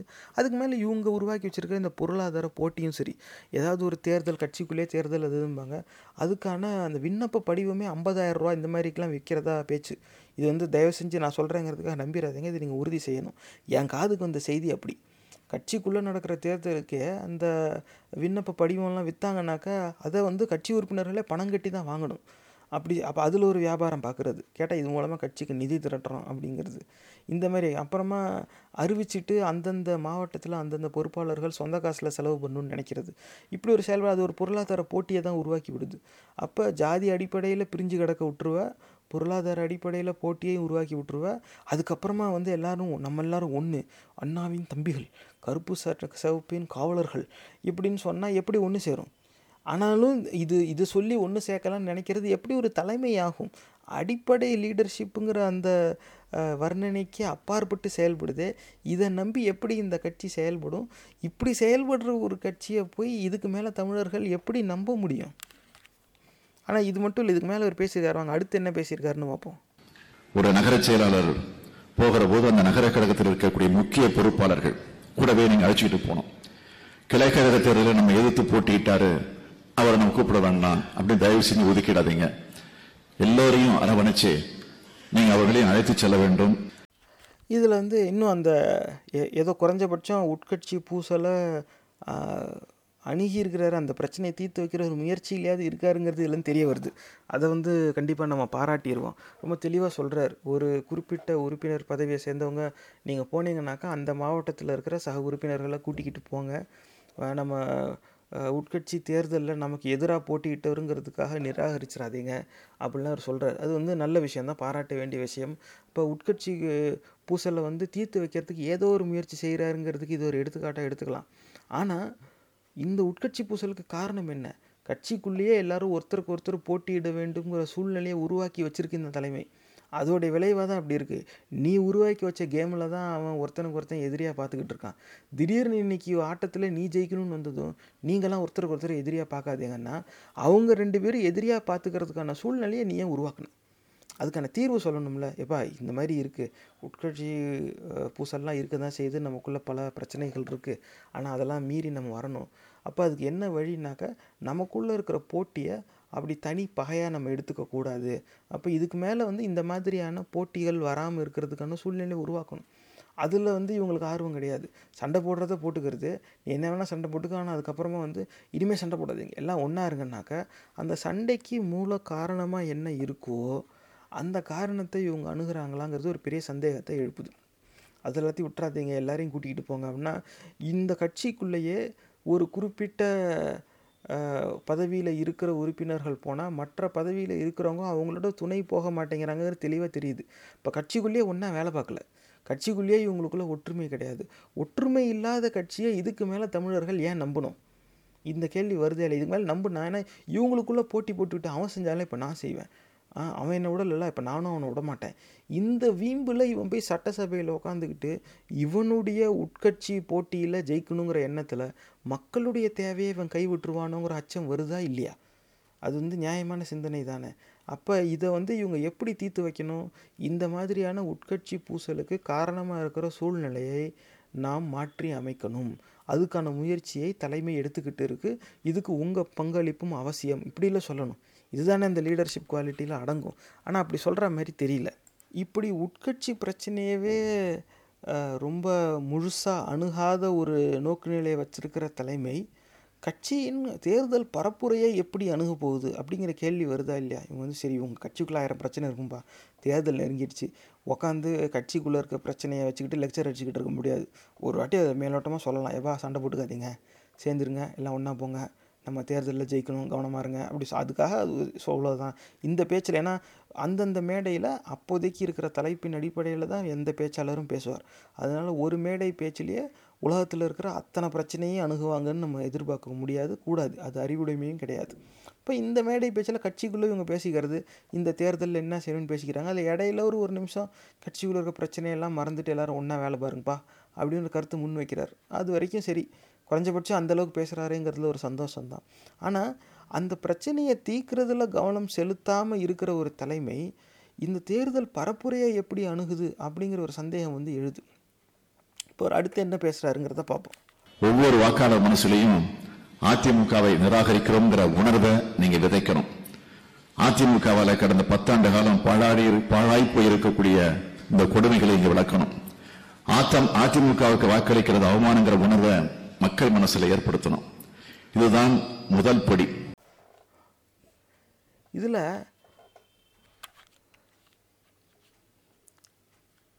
இப்போ இதை கேட்டோம்னா தேர்தல் பரப்புரைன்னு வந்துட்டா எதிரணின்னு ஒன்றுக்கு மேற்பட்டவர்கள் இருப்பாங்க, அவங்கள விமர்சிக்க வேண்டியது இருக்கும், அவங்க நம்ம மேலே வச்ச விமர்சனத்துக்கு பதில் சொல்ல வேண்டியதாக இருக்கும், அது இல்லாமல் மக்களுக்கு நம்ம தரப்போகிற வாக்குறுதிகள் இருக்கும், அப்புறமா இது வரைக்கும் மக்களுக்கு நம்ம என்ன சேவை செஞ்சோங்கிறத வலியுறுத்த வேண்டியது இருக்கும். அப்போ இதுக்கு கடந்த காலத்தையும் சரி, நிகழ்காலத்தையும் சரி, வருங்காலத்தையும் சரி, இது அவ்வளோத்தையும் சுட்டி காட்டி பேச வேண்டிய அவசியம் இருக்கும். இது அவ்வளவும் அவ்வளோத்தையும் உள்ளடக்கமாக கொண்டது தான் ஒரு தேர்தல் பரப்புரை ஆகும். ஆனால் இங்கே இவர் என்ன சொல்கிறாரு? அதிமுகவை நிராகரிக்க வேண்டும், அதிமுகவுக்கு வாக்களிப்பதை அவமானமாக கருத வேண்டும். இன்னும் இந்த ஒட்டுமொத்த அண்ட சராசரத்துலேயும் இந்த திராவிட கட்சிக்கு இருக்கிற ஒரே எதிரி அதிமுகவா? ஏன் அதிமுக தவிர வேறு யாரும் எதிரியே கிடையாதா? சரி அதை விடு. தேர்தல் பரப்புரையோட நோக்குநிலை எப்படி இருக்கணும்? நம்ம என்ன செய்வோன்னு மக்களுக்கு வாக்குறுதி தரணும், அப்படி தானே பேசணும். நம்ம வந்தால் இது செய்வோன்னு சொல்லியா, நம்ம வந்தால் இந்த பிரச்சனையை தீர்த்து வைப்போன்னு சொல்லு, நம்ம வந்தால் இப்படிலாம் நல்ல விஷயத்தை உருவாக்குவோன்னு சொல்லு, இப்படி சொல்லணும். குற்றச்சாட்டும் வைக்கணும், எதிரணியை விமர்சிக்கணும், அதுவும் உள்ளடக்கம்தான். ஆனால் எல்லாத்தையும் கலந்தது தான் ஒரு தேர்தல் பரப்புரை. ஒட்டுமொத்தமாக ஒரு கட்சியை மட்டுமே விமர்சிக்கணும் விமர்சிக்கணும் அப்படிங்கிற ஒரு வேண்டுகோளை முன்வைக்கிறாரு. இது எப்படி ஒரு தேர்தல் பரப்புரையில் செல்லு இது செல்லாது, அதுவே டம்மி, காணாமல் போன கட்சி, அது செத்துக்கிட்டு இருக்க கட்சியை இவங்க போட்டு செத்த பாம்பு மீச்சு நீ என்ன பண்ண போகிற, நீ என்ன செஞ்ச அது சொல்லணும், நீ இனிமேல் என்ன செய்ய போகிற அது சொல்லணும். இந்த மக்களுக்கு எதிராக செயல்படுறவங்களே நீ என்ன செய்வே, அவங்களுக்கு எதிராக நீ என்ன செஞ்சுருக்க, இதை தானே நீ சொல்லணும். மக்களே உங்களுக்கு நான் நல்லது செய்வேன், மக்களே உங்களுக்கு கெட்டது செஞ்சவன் இவன், ஆனால் அதுக்கு எதிராக நாங்கள் இப்படிலாம் செயல்படுவோம், நான் அதுக்கு பொறுப்பு, இந்த மாதிரி சொன்னால் மக்கள் வந்து கேட்பாங்க, ஓஹோ இவர் ஏதோ சொல்கிறாரியா அப்படின்னு. அவங்க நம்புகிறாங்க நம்பலாம் அது வேறு விஷயம். ஆனால் இப்படி தானே தேர்தல் பரப்புரை, ஒரு கட்சியை மட்டுமே விமர்சித்து ஒரு ஒட்டுமொத்த தேர்தல் பரப்புரை நடத்துறது எப்படி அறி அறிவுடைமை ஆகும். இது வந்து இந்த ஐபேக் நிறுவனத்துடைய தாக்கமாக தான் நேர்களே தெரியுது. ஏன்னா அவங்க தான் வந்து உங்களுடைய ஒரே நோக்கு உங்களுடைய ஆர்ச் ரைவலை மட்டும்தான் நீங்கள் விமர்சிக்கணும், வேறு யாரையும் விமர்சிக்கக்கூடாதுன்னு அவங்க சொல்லியிருக்காங்க. அதை அப்படியே இவங்க எடுத்துக்கிட்டாங்க. இவங்க இன்னும் என்ன நினச்சி, ஏன்னா இது வந்து இதுக்கு முன்னாடி நடந்த தேர்தலில் வேணால் உண்மையாக இருக்கலாம், ஏன்னா அப்போ வந்து கருணாநிதி ஜெயலலிதா இந்த மாதிரியான தலைவர்கள் உயிரோடு இருந்தாங்க. அன்னைக்கு தேதியில் பெரும்பான்மை மக்கள் வாக்களித்தது இந்த தலைவர்களின் முகத்துக்காக தான், கட்சி கொள்கையோ அந்த பரப்புரையெல்லாம் நம்பிலாம் கிடையாது. இவங்க ஆட்சிக்கு வந்தால் செய்வாங்க, இவங்க ஆட்சிக்கு வந்தால் செய்வாங்க இப்படி நம்பி தான் செஞ்சாங்க. இன்றைக்கி அவங்க யாருமே கிடையாது. இன்றைக்கி தேதியிலையும் அந்த எதிரணியாக இருக்கிற ஒரு கட்சி மட்டும்தான் நீ விமர்சிக்கணும்னு சொன்னால் அதுவே முட்டாள்தனம். அதையும் நம்பி இவங்க இந்த மாதிரி ஒரு நோக்கு நிலை எடுத்தாங்கன்னா அது எப்படி ஒரு பரப்புரையாகும். உனக்கு அதிமுக பிடிக்கலன்னு தெரியுது, உனக்கு அதிமுக பிடிக்கலங்கிறதுக்காக நான் ஏன் அதுக்கு வாக்களிக்கக்கூடாது, உனக்கு ஏன் வாக்களிக்கணும்னுல நீ பேசணும். அதை தவிர மற்றதெல்லாம் பேசுகிறியா, இனிமேல் நான் ஏன் உன்னை நம்பணும், இப்படி ஒரு கேள்வி மக்கள் மனசில் எழுமா எழாதா. ஆனால் அது சம்மந்தமாக இவங்க எதுவும் செய்கிற மாதிரியே தெரியல. எந்த இடத்துல பார்த்தாலும் நம்ம இதுக்கு முன்னாடி போட்ட பதிவுலையும் பார்த்தோம், அந்த ஐபேக் நிறுவனத்தை பற்றி பேசின பதிவுலையும் இவங்க வந்து சமூக வலைதளங்களில் போடுற படங்கள்லாம் பார்த்தா ஒரு குறிப்பிட்ட கட்சி அந்த குறிப்பிட்ட கட்சியில் சேர்ந்த தலைவர்கள் இவங்களை மட்டுமே விமர்சித்து போட்டுக்கிட்டு இருக்காங்க. அரசியலுங்கிறது அது கிடையாது. இன்றைக்கு தேதியில் அந்த கட்சி வந்து கிட்டத்தட்ட செத்தே போச்சு. இதுக்கு மேலே வேறு யார் வேணாலும் வரலான்னு இருக்குது. பல பேர் தமிழர்களுக்கு எதிராகவும் செயல்பட்டுக்கிட்டு இருக்காங்க. அவங்களுக்கு எதிராக நீ பேச மாட்டேங்கிற, தமிழர்களுக்கு நீ என்ன செய்வேன்னு சொல்ல மாட்டேங்கிற, என்ன செஞ்சங்கிறதையாவது நீ சொல்லு, அதையும் சொல்ல மாட்டேங்கிற. இவங்களுக்கு வாக்களிக்கிறது அவமானம்னு நம்பணுமா? ஒரு கட்சிக்கு வாக்களிக்கிறத அவமானம்னு நான் ஏன் நம்பணும்? அப்படி நான் அவமானம்னு நம்புறதுல உனக்கு என்ன லாபம் இருக்கும்? அப்போ கடைசியில் சரி நான் அவமானம்னு நம்பிட்டேன், இதில் எனக்கு என்ன லாபம்? இப்படியும் பார்க்கணும்ல. வாக்காளர் இடத்துலேருந்து யோசிங்க நேயர்களே. ஒரு வாக்காளர் இருந்து இந்த பேச்சை கேட்குறார், அதிமுக அதிமுகவுக்கு வாக்களிப்பது அவமானம் அப்படின்னு சொன்னது. ஓஹோ சரிப்பா, அதிமுகவுக்கு வாக்களிப்பது அவமானம் நான் நினச்சிட்டேன், இப்போ அதில் எனக்கு என்ன கிடைக்குது? அது தெரியவே இல்லையா. இவங்க அதை சொல்லணும்ல. ஒரு கட்சிக்கு வாக்களிப்பதை அவமானமாக கருதுறதுனால யாருக்கும் எந்த லாபமும் இல்லை. அஞ்சு பிசாவுக்கு பிரயோஜனம் இல்லாத சிந்தனையை போய் பரப்புரையில் பயன்படுத்த சொல்கிறிய, அறிவு இருக்கா? இதெல்லாம் நம்பி மக்கள் வந்து நம்புவாங்களா? இதுக்கு மேலே இந்த திராவிட சித்தாந்தம் வீழ்ந்துக்கிட்டு இருக்குங்கிறதுக்கு இது ஆதாரமாக இல்லையா நேர்களே? சிந்திச்சு பார்க்கணுமா இல்லையா? ஆனால் இது மட்டும் இல்லை, இதுக்கு மேலேயும் இவர் வந்து பேசுகிறாரு. இது எந்த விதத்துலையும் இந்த லீடர்ஷிப் குவாலிட்டிக்குள்ளே இது அடங்கலை. அடுத்து என்ன பேசுகிறாருங்கிறத பார்ப்போம். யாரோட கூட்டணி, யாருக்கு எத்தனை தொகுதி, என்னென்ன தொகுதி, யார் நம்முடைய வேட்பாளர்கள், இதெல்லாம் நீங்கள் மறந்துடுங்க, அதை நாங்கள் பார்த்துக்கிறோம். அதை பற்றி நீ கொஞ்சம் கூட கவலைப்பட வேணாம். வெற்றி பெறக்கூடியவர்கள் தான் வேட்பாளர்கள், அவர் எந்த சந்தேகமும் இல்லை. அந்த வெற்றிக்கான சூத்திரங்களை மட்டும் நீங்கள் பயன்படுத்துங்க. இது வந்து யார் எந்த இடத்துல வேட்பாளராக இருப்பாங்க நீங்கள் அதை பற்றி கவலைப்படாதீங்க, அதை வந்து நாங்கள் முடிவெடுத்துக்கிறோம், நீங்கள் வந்து அதுக்கான சூத்திரத்தை மட்டும் பயன்படுத்துங்க அப்படிங்கிறார். இது வந்து இந்த திராவிட கட்சியும் சரி அது அதோடைய ஆதரவாளர்களும் சரி அதிகமாக எதிரணியை விமர்சிக்கும் போது என்ன சொல்லுவாங்கன்னா, எதிரணி வந்து சர்வாதிகார போக்கில் கட்சி நடத்துகிறாங்க, அது சரி கிடையாது, அப்படி சர்வாதிகார எண்ணமுடைய தலைவர்களை கொண்டு இருக்காங்க அப்படிங்கிறாங்க. இப்போ இது மட்டும் என்ன, யார் வேட்பாளர் யார் எங்கே நிற்பாங்கன்னு கட்சி உறுப்பினர்கள் சிந்திக்கவே கூடாதான். அப்போ யாரோ கட்சி உறுப்பினர்கள் சார்பாக சிந்திக்கிறாங்க, இந்த மாதிரி சொல்கிறது எப்படி நியாயமாகும்? ஆனால் இதையே நியாயமாக பார்க்குறதுக்கும் ஒரு வாய்ப்பு இருக்குது. எப்படின்னாக்க, ஒரு இயக்கம் வந்து ஒரு நிர்வாக கட்டமைப்பு அமைச்சு பொறுப்புகள் வந்து கொடுக்கப்படுது, இந்த குழுவுக்கு இது பொறுப்பு, இந்த குழுவுக்கு அது பொறுப்பு. அப்போ வேட்பாளர்களை தேர்ந்தெடுக்க வேண்டிய பொறுப்பு ஒரு குழுவுக்கு போயிடுச்சுன்னா அது அந்த குழுவின் பொறுப்பு, அந்த குழுவோடைய கடமையும் அதுதான். அது அந்த பொறுப்பை செயல் எப்படி செயல்படுத்தணுங்கிற உரிமையும் வந்து அவங்கக்கிட்ட தான் போகும். அவங்க முடிவெடுத்து செயல்படுவாங்க, கட்சியின் கோட்பாடுகளின்படி அவங்க வந்து அந்த பொறுப்பை செயல்படுத்துவாங்க. அதனால் அந்த கண்ணோட்டத்தில் பார்க்கும்போது நியாயமாக தான் இருக்குது. அதுக்குன்னு ஒரு குழு இருக்குது, அவங்க அதை முடிவெடுப்பாங்க. யாருக்கெல்லாம் விருப்பம் இருக்கோ வந்து விண்ணப்பிங்க, அவங்க நேர்காணல் வச்சு முடிவெடுப்பாங்க. ஆனால் அது அவங்க எடுக்கிற முடிவை நம்ம அப்படியே போய் செயல்படுத்தணும், இதுதான் நம்ம வேலையாக இருக்கணும். இப்படி நினைக்கிறது வந்து சரிதான், அதில் வந்து மாறுபட்ட கருத்தே கிடையாது.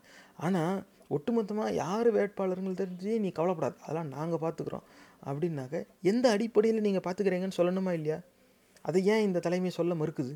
அதுதான் அங்கே கேள்வி. அதுக்குன்னு ஒரு குழு இருக்குது, அந்த குழுவுக்குன்னு ஒரு கோட்பாடு இருக்குது, இதுதான் அந்த கோட்பாடு, இந்த மாதிரி எழுதியிருக்கோம், வெளியிட்டுட்டோம். இந்த கட்சிக்குள்ளே யார் இந்த கட்சி சார்பாக தேர்தலில் நிற்பாங்கன்னு தேர்ந்தெடுக்கிற பொறுப்பு இந்த குழு இருக்குது, அதுக்கான விதிமுறைகள் இப்படி, இந்த விதிமுறையின்படி தான் இந்த குழு செயல்படும், இதுதான் அவங்களுக்கு கொடுக்கப்பட்ட கோட்பாடு, இந்த அடிப்படையில் தான் தேர்ந்தெடுப்பாங்க, அதனால் இந்த பொறுப்பு அவங்கக்கிட்ட கொடுத்தாச்சு, மற்ற பொறுப்புகளை நம்ம பங்கெடுத்துக்கணும். ஏன்னா ஒரு இயக்கமான கூட்டு முயற்சின்னு வரும்போது அந்த ஷேர்டு ரெஸ்பான்சிபிலிட்டின்னு இருக்கும், பல்வேறு துண்டாக பிரிச்சுக்கணும், பல்வேறு பொறுப்புகள் இருக்கும். நீங்கள் ஒரு பொறுப்பெடுத்து செய்யும் போது நான் ஒரு பொறுப்பெடுத்து செய்யணும், மிச்சம் இருக்கிற பொறுப்பை இன்னொருத்தங்க எடுத்துக்கணும். அப்படி இருக்கும்போது தான் நம்ம எல்லோரும் சேர்ந்து பயணிக்க முடியும், அதுதான் கூட்டு முயற்சியும் கூட. அப் அதை விளக்கணும்ல இந்த இடத்துல. அவங்களுக்கான கோட்பாடுகள் கொடுக்கப்பட்டிருக்கு, இந்த அடிப்படையில் தான் தேர்ந்தெடுப்பாங்க, அது அவங்களுடைய வேலை, அது அவங்க தேர்ந்தெடுத்துக்கிட்டோம். ஆனால் அவங்க யாரை தேர்ந்தெடுக்கிறாங்களோ அவங்கள மக்கள்கிட்ட கொண்டு போய் சேர்க்க வேண்டிய பொறுப்பு நம்மளுது, இப்படி தான் நம்ம செயல்படணும் அப்படின்னு சொல்லணுமா இல்லையா? அதை எங்கேயுமே இவங்க சொல்லலை. எந்த அடிப்படையில் திராவிட கட்சி வேட்பாளர் வேட்பாளர்களை தேர்ந்தெடுக்குது அப்படின்னு எங்கேயாவது ஏதாவது சொல்லியிருக்காங்களா? அப்படிங்கிறது கிடையாது இதில் வந்து. ஆனால் எதை வச்சு இதை நம்ம புரிஞ்சுக்கிறது? இது நல்லதாகவும் இருக்கலாம் கெட்டதாகவும் இருக்கலாமே அப்படின்னா, வரலாறுல எடுத்து பார்த்தா, எடுத்துக்காட்டுக்கு இதுக்கு முன்னாடி பதிவுகள்லையும் பேசியிருக்கோம், தமிழ் குடிமகன் அப்படின்னு ஒருத்தர் இருந்தார். கருணாநிதியே வந்து புலவரே அப்படின்னு தான் அவரை கூப்பிடுவார். தமிழ் அறிஞர், பேராசிரியர், அன்றைக்கு தேதியில் இந்த கட்சியில் இருந்தார். திராவிட சித்தாந்தத்தை கடுமையாக ஆதரித்தவர், உள்வாங்கிய பெரிய பேச்சாளரும் கூட, அந்த தமிழ் அறிஞரும் கூட. ஆனால் அவர் வந்து அமைச்சராகவும் இருந்திருக்கார் கருணாநிதி ஆட்சி காலத்தில். ஆனால் ஒரு காலகட்டத்தில் அடுத்த தேர்தல் வரும்போது அந்த வேட்பாளர் பட்டியலில் அவர் பேரே இடம்பெறலை. அப்போ இவர் போய் என்னன்னு கேட்டிருக்கார். கேட்டதுக்கு இப்படி அப்படின்னு அலக்கடிச்சிருக்காங்க. கடைசியாக ஏன் ஏன் வாய்ப்பு இல்லை அப்படின்னு கேட்டால், நீ கட்சிக்கு என்ன செஞ்சேன்னு கேட்டுட்டாங்க. அப்போ அவர் கை சுத்தம், அவர் கை நீட்டி வாங்குகிற பழக்கம் கிடையாது, அவர் வாங்கலை.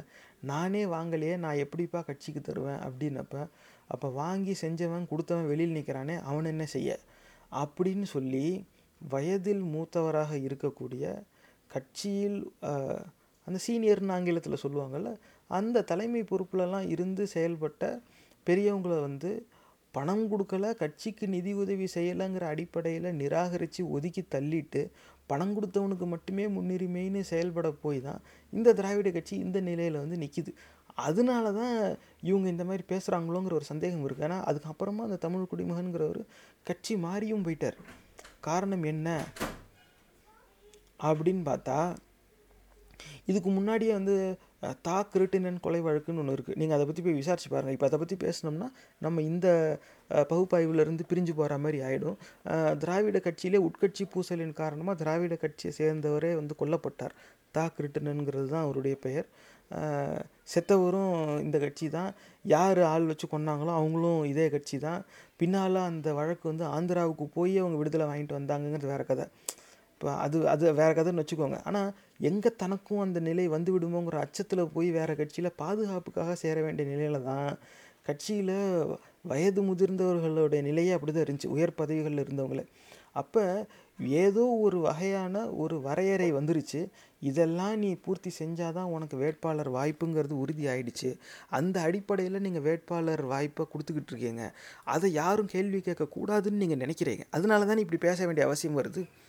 இதெல்லாம் நாங்கள் பார்த்துக்குறோம், நீ இதை மட்டும் பார் அப்படின்னா எந்த அடிப்படையில் நீங்கள் பார்த்துக்கிறீங்க அதை சொல்ல வேண்டியதானே. ஒருவேளை இந்த பேச்சில் இல்லைப்பா, அது எங்கள் இணையதளத்தில் இருக்கு, வேணா போய் படிச்சுக்க, அதெல்லாம் நாங்கள் வெளியிட்டுட்டோம், உட்காந்து எல்லாத்தையும் பேசிக்கிட்டு இருக்க முடியாது அப்படின்னாவது சொல்லணும்ல, அதுவும் கிடையாது. இப்போ கேள்வி என்னென்னா, எந்த அடிப்படையில் திராவிட கட்சியில் திராவிட கட்சியின் வேட்பாளர்கள் தேர்வு செய்யப்படுகிறார்கள், அந்த கோட்பாடை பொதுவாக வெளியில் விட வேண்டியதானே. வெளியே விட்டுட்டா அந்த கட்சி உறுப்பினர்களும் தெரிஞ்சிடும், எப்பா எப்படி தேர்ந்தெடுக்கிறோன்னு சொல்லிட்டோம், உனக்கு அதில் தேர்வாகணும்னா நீ அந்த விதிமுறையின்படி நீ வந்து சிறந்த ஆளாக விளங்கணும், நீ அதை செஞ்சுட்டு அதுக்கப்புறமா நீ வந்துக்க, அது வச்சு கேளு.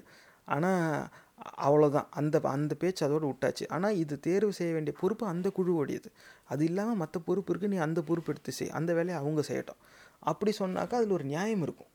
ஆனால் அதெல்லாம் எதுவுமே சொல்லாமல், அதெல்லாம் நாங்கள் பார்த்துக்குறோம், நீ வெறும் இந்த சூத்திரத்தை மட்டும் பாருனாக்கா நீ உன் இஷ்டம்படி காசு கொண்டு வரவனுக்கே வாய்ப்பு கொடுப்ப, நாங்கள் வந்து ஆமாம் ஆமான்னு சொல்லிட்டு இங்கே எல்லோரும் சொந்த காசை செலவு பண்ணிவிட்டு வேலை பார்த்துக்கிட்டு இருப்பாங்களா? கட்சிக்குள்ளேயே வந்து இவங்க மேலே இருக்கிற பாசத்தில் ஏமாந்து சொந்த காசை இழக்க வேண்டிய சூழ்நிலை உருவாகியிருக்கு. இந்த கட்சியாக மக்களுக்கு நல்லது செய்யும்? நேர்களே, இந்த கேள்வி வருதா இல்லையா? நான் கேட்குற கேள்விக்கு வந்து நூறு சதவீதம் உண்மையாக இருக்கணுங்கிற அவசியமே கிடையாது. அதை நான் மீண்டும் மீண்டும் சொல்கிறேன். நான் சொல்கிறேங்கிறதுக்காக நான் என் பேச்சை நீங்கள் நம்பவும் கூடாது, ஏற்றுக்கவும் கூடாது. ஆனால் இந்த கேள்வி எழுதா இல்லையா? அதை பற்றியே நீ கண்டுக்காத, யார் வேட்பாளர்னு நீ யோசிக்காதன்னாக்கா யார் வேட்பாளர்னு எப்படி தேர்வு செய்கிறோங்கிற விதிமுறையை சொன்ன சொல்லியிருக்கா இல்லையா? அந்த அந்த குழு முடிவெடுத்துக்கும். குழு முடிவெடுத்துக்குன்னா எந்த கோட்பாட்டின் அடி அடிப்படையில் முடிவெடுக்கும் அதை சொல்லணும்ல, அந்த கோட்பாடை வெளியிடணும்ல. ஏன்னா குழு முடிவெடுக்கும்னா அவனுங்க பூரா அவனுங்களுக்கு வேண்டியவங்களுக்கு மட்டுமே செய்ய செய்யலாம் காசு வாங்கிக்கிட்டு கூட தான் அந்த முடிவு எடுக்கலாம்.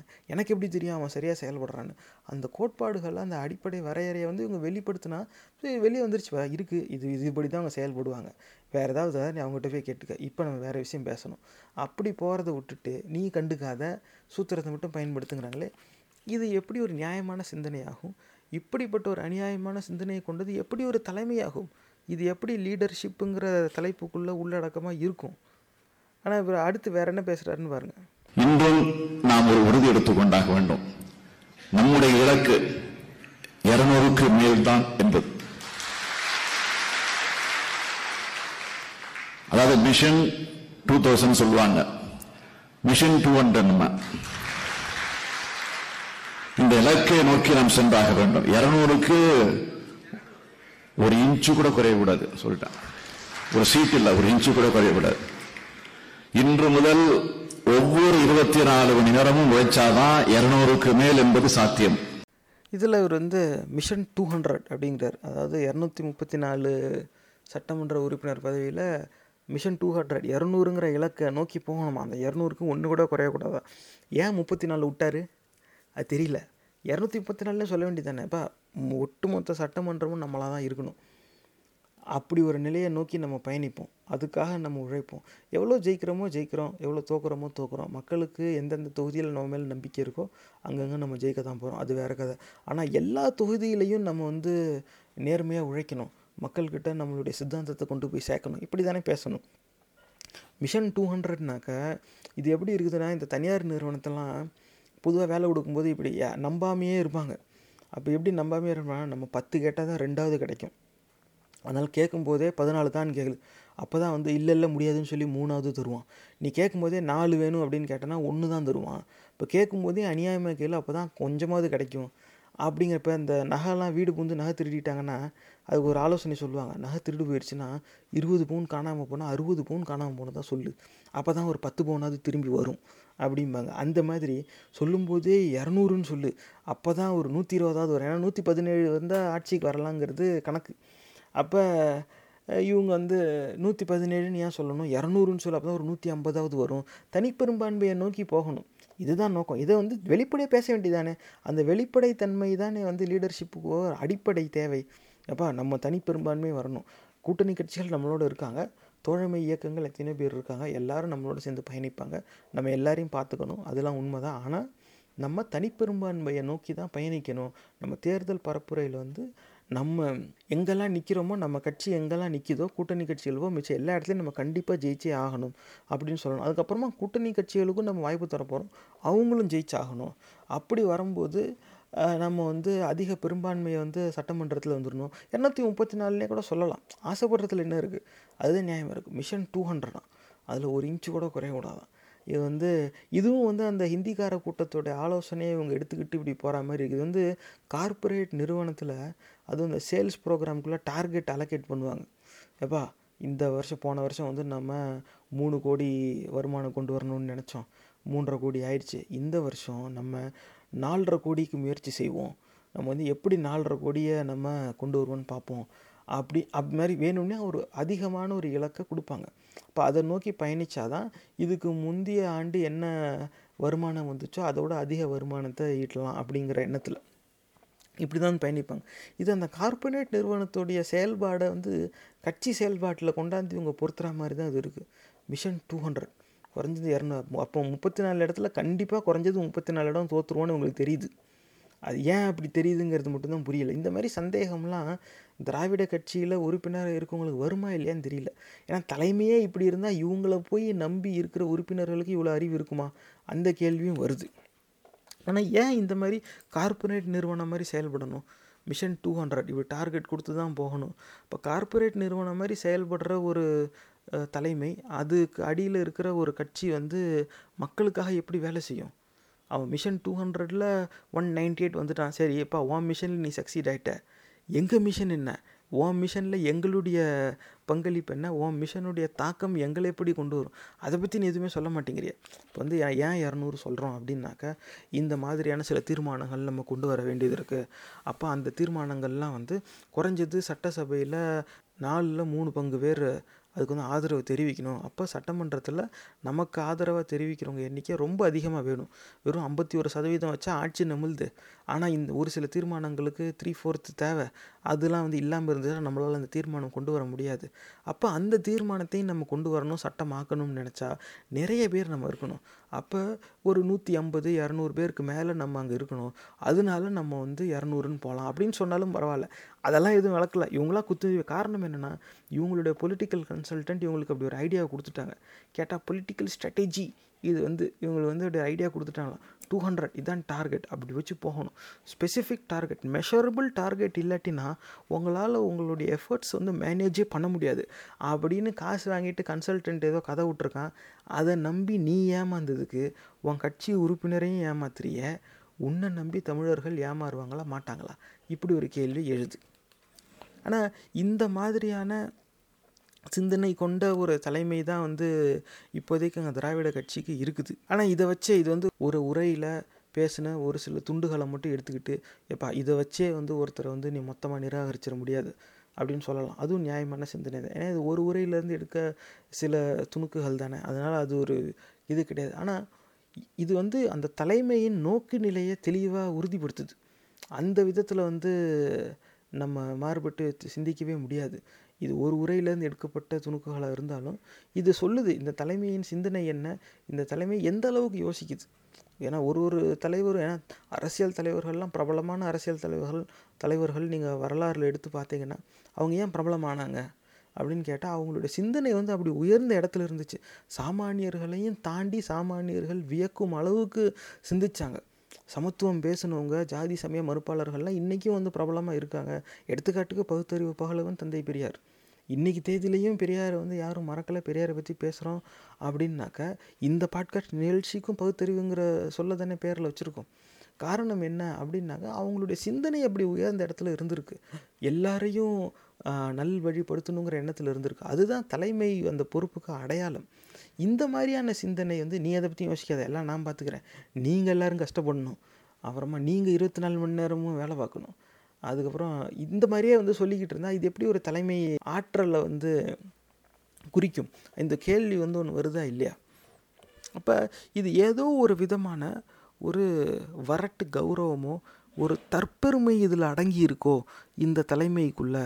இந்த கட்சியின் தலைமை நிர்வாகம், அந்த நிர்வாக கட்டமைப்புக்குள்ளே ஒரு தற்பெருமை, ஒரு கௌரவம், இந்த சிந்தனைகள் வந்து ஓங்கி நிற்கிதோ, அதனால தான் இவங்க இப்படி செயல்படுறாங்களோ அப்படிங்கிற ஒரு சந்தேகம் வந்து வருது.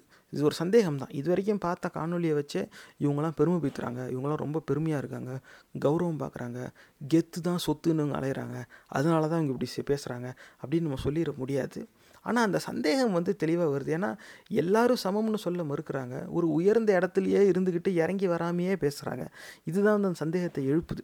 ஆனால் அப்படி அந்த சந்தேகத்தின் அடிப்படையில் இவங்க எங்கேயாவது ஏதாவது பேசியிருக்காங்களா அப்படின்னு தேடி பார்த்ததில் இது கிடச்சிது. கேட்டு பாருங்க. தியாகத்தால் தெழும்பேறி, உழைப்பால் முன்னேறி, கோடிக்கணக்கான தமிழ் மக்களோட நம்பிக்கை பெற்ற என்னை விமர்சிப்பதற்கு தார்மீக அருகதை பழனிசாமிக்கு இல்லைங்கிறத எச்சரிக்கையாக நான் சொல்ல விரும்புகிறேன். தியாகத்தாலையும் உழைப்பாலையும் முன்னேறி கட்சிக்குள்ளே இருக்கிறவங்களுக்கு ஆயிரம் உண்மை தெரியும். நான் இவருடைய கட்சியில் கிடையாது, நான் இவர் குடும்பத்தை சார்ந்தவனும் கிடையாது, அதனால் நிஜமாகவே இவர் என்னென்ன தியாகம் பண்ணார், இவர் என்னென்ன உழைப்பு செஞ்சார், என்னென்ன உழைச்சாருங்கிறதுலாம் எனக்கு தெரியாது தான். ஆனால் தெரியாதவனாகவே கேட்குறேன், என்ன தியாகம் பண்ண, அப்படி என்ன நீ தியாகம் பண்ணிட்ட, அப்படி என்ன நீ உழைச்சிட்ட, இன்னொருத்தவங்களுக்கு விமர்சிக்கிறதுக்கு அருகதையே கிடையாதுன்னு சொல்கிற அளவுக்கு கருணாநிதியே இப்படி பேசியிருப்பாராங்கிறது ஒரு பெரிய சந்தேகம். நேர்களே, கண்டிப்பாக அவங்க வீட்டில் இருக்க பெரியவங்ககிட்ட கேட்டு பாருங்கள், ஒரு வேளை அப்படி பேசியிருக்கலாம். எனக்கு தெரிஞ்சில்ல, தலைமை பொறுப்பில் இருக்கிறவங்க பெரும்பாலும் இந்த மாதிரி தற்பெருமை பேசவே மாட்டாங்க. காரணம் என்னென்னா, வீண் புகழாரம் ஆட்சிக்கு கேடுங்கிற உண்மையை அவங்க முழுசாக அறிந்தவர்களாகவே இருப்பாங்க. பகுத்தறிவு பகலவன் தந்தை பெரியார் அவருடைய எல்லா உரையிலையும் ஆரம்பத்திலே சொல்வார், நான் சொல்கிறேங்கிறதுக்காக நீ நம்பாத, நீ சிந்திச்சு உன் அறிவுக்கு இது சரின்னு பட்டால் தான் நீ அதை நம்பணும், அப்போ தான் நீ அந்த அதன் அடிப்படையில் செயல்படணும், இப்படி தான் சொல்லுவார். என்றைக்கு வந்து நான் மேலே, நான் உன்னோட அதிகமாக செஞ்சுட்டேன், எனக்கு கீழே தான் நீ, அந்த மாதிரி அவர் சிந்திக்கவே மாட்டார். அந்த சிந்தனைக்கு எதிராக பயணித்தவர் தான் பெரியார், அது வேறு கதை. ஆனால் எல்லா பிரபலமான தலைவர்களும் அவங்க பிரபலமானதுக்கு ஒரு முக்கியமான காரணம் என்னென்னா, அந்த தற்பெருமைங்கிறது அவங்கக்கிட்ட இருக்காது. அதிகமாக சுற்றி இருக்கவங்களாம் அவங்கள பாராட்டணும்னு அவங்க நினைக்கவே மாட்டாங்க. இப்போ இதில் இந்த திராவிட கட்சியை சேர்ந்தவங்களும் இந்த மாதிரி திராவிட கட்சி ஆதரவாளர்களும் அதிகமாக அந்த எதிரணியை விமர்சிக்கும் போது அவருக்கு ரொம்ப தற்பெருமை இருக்குது, அந்த எதிர்கட்சியெலாம் ரொம்ப அவங்க தான் எல்லாங்கிற மாதிரி பேசிக்கிட்டு இருக்காங்க. அந்த மாதிரி பெருமை பீத்துறவங்க, ரொம்ப கௌரவம் பார்க்குறவங்கலாம் வந்து சர்வாதிகார முறையில் தான் கட்சி நடத்துகிறாங்க, அவங்களெல்லாம் நம்பி மக்கள் வாக்களிக்க முடியாதுங்கிறேன்.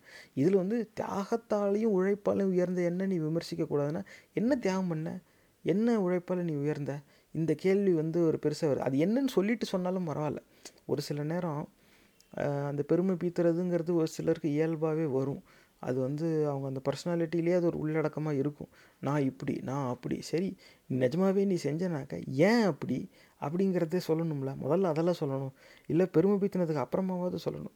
எப்போ அவங்க எல்லாரோட நான் வேகமாக ஓடுவேன் அப்படின்னு நான் சொன்னேன்னா, ஏதோ ஒரு ஓட்டப்பந்தயத்தில் நான் ஏதாவது முதல் பரிசு பெற்றிருக்கணும், உங்கள் எல்லாரோட வேகமாக அந்த கணக்கு என்கிட்ட இருக்கணும். ஹண்ட்ரட் மீட்டர் ரேஸை வந்து நான் நைன் பாயிண்ட் எயிட் செகண்ட்ஸில் தாண்டுவேன்ப்பா, உலக சாதனையெல்லாம் படைச்சிருக்கேன், அதனால் நான் வந்து உலகத்திலே ரொம்ப வேகமாக ஓடுறவன்ல ஒருத்தன், என்கிட்ட வேகத்தை பற்றி பேசாத அப்படின்னு நான் சொன்னேன்னா, ஏதாவது ஒரு காரணம், சரிப்பா ஏதோ போட்டியில் அவன் ஜெயிச்சிருக்கான், கொஞ்சம் வேகமாக ஓடிருக்கான், அந்த அடிப்படையில் பேசுகிறேன். நீ என்ன தியாகம் பண்ண, என்ன அப்படி என்ன உழைச்ச, அப்படி நிஜமாகவே தியாகம் பண்ணி உழைச்சிருந்தா சொல்ல வேண்டிய அவசியமே வருது. இதுதான் நேர்களே.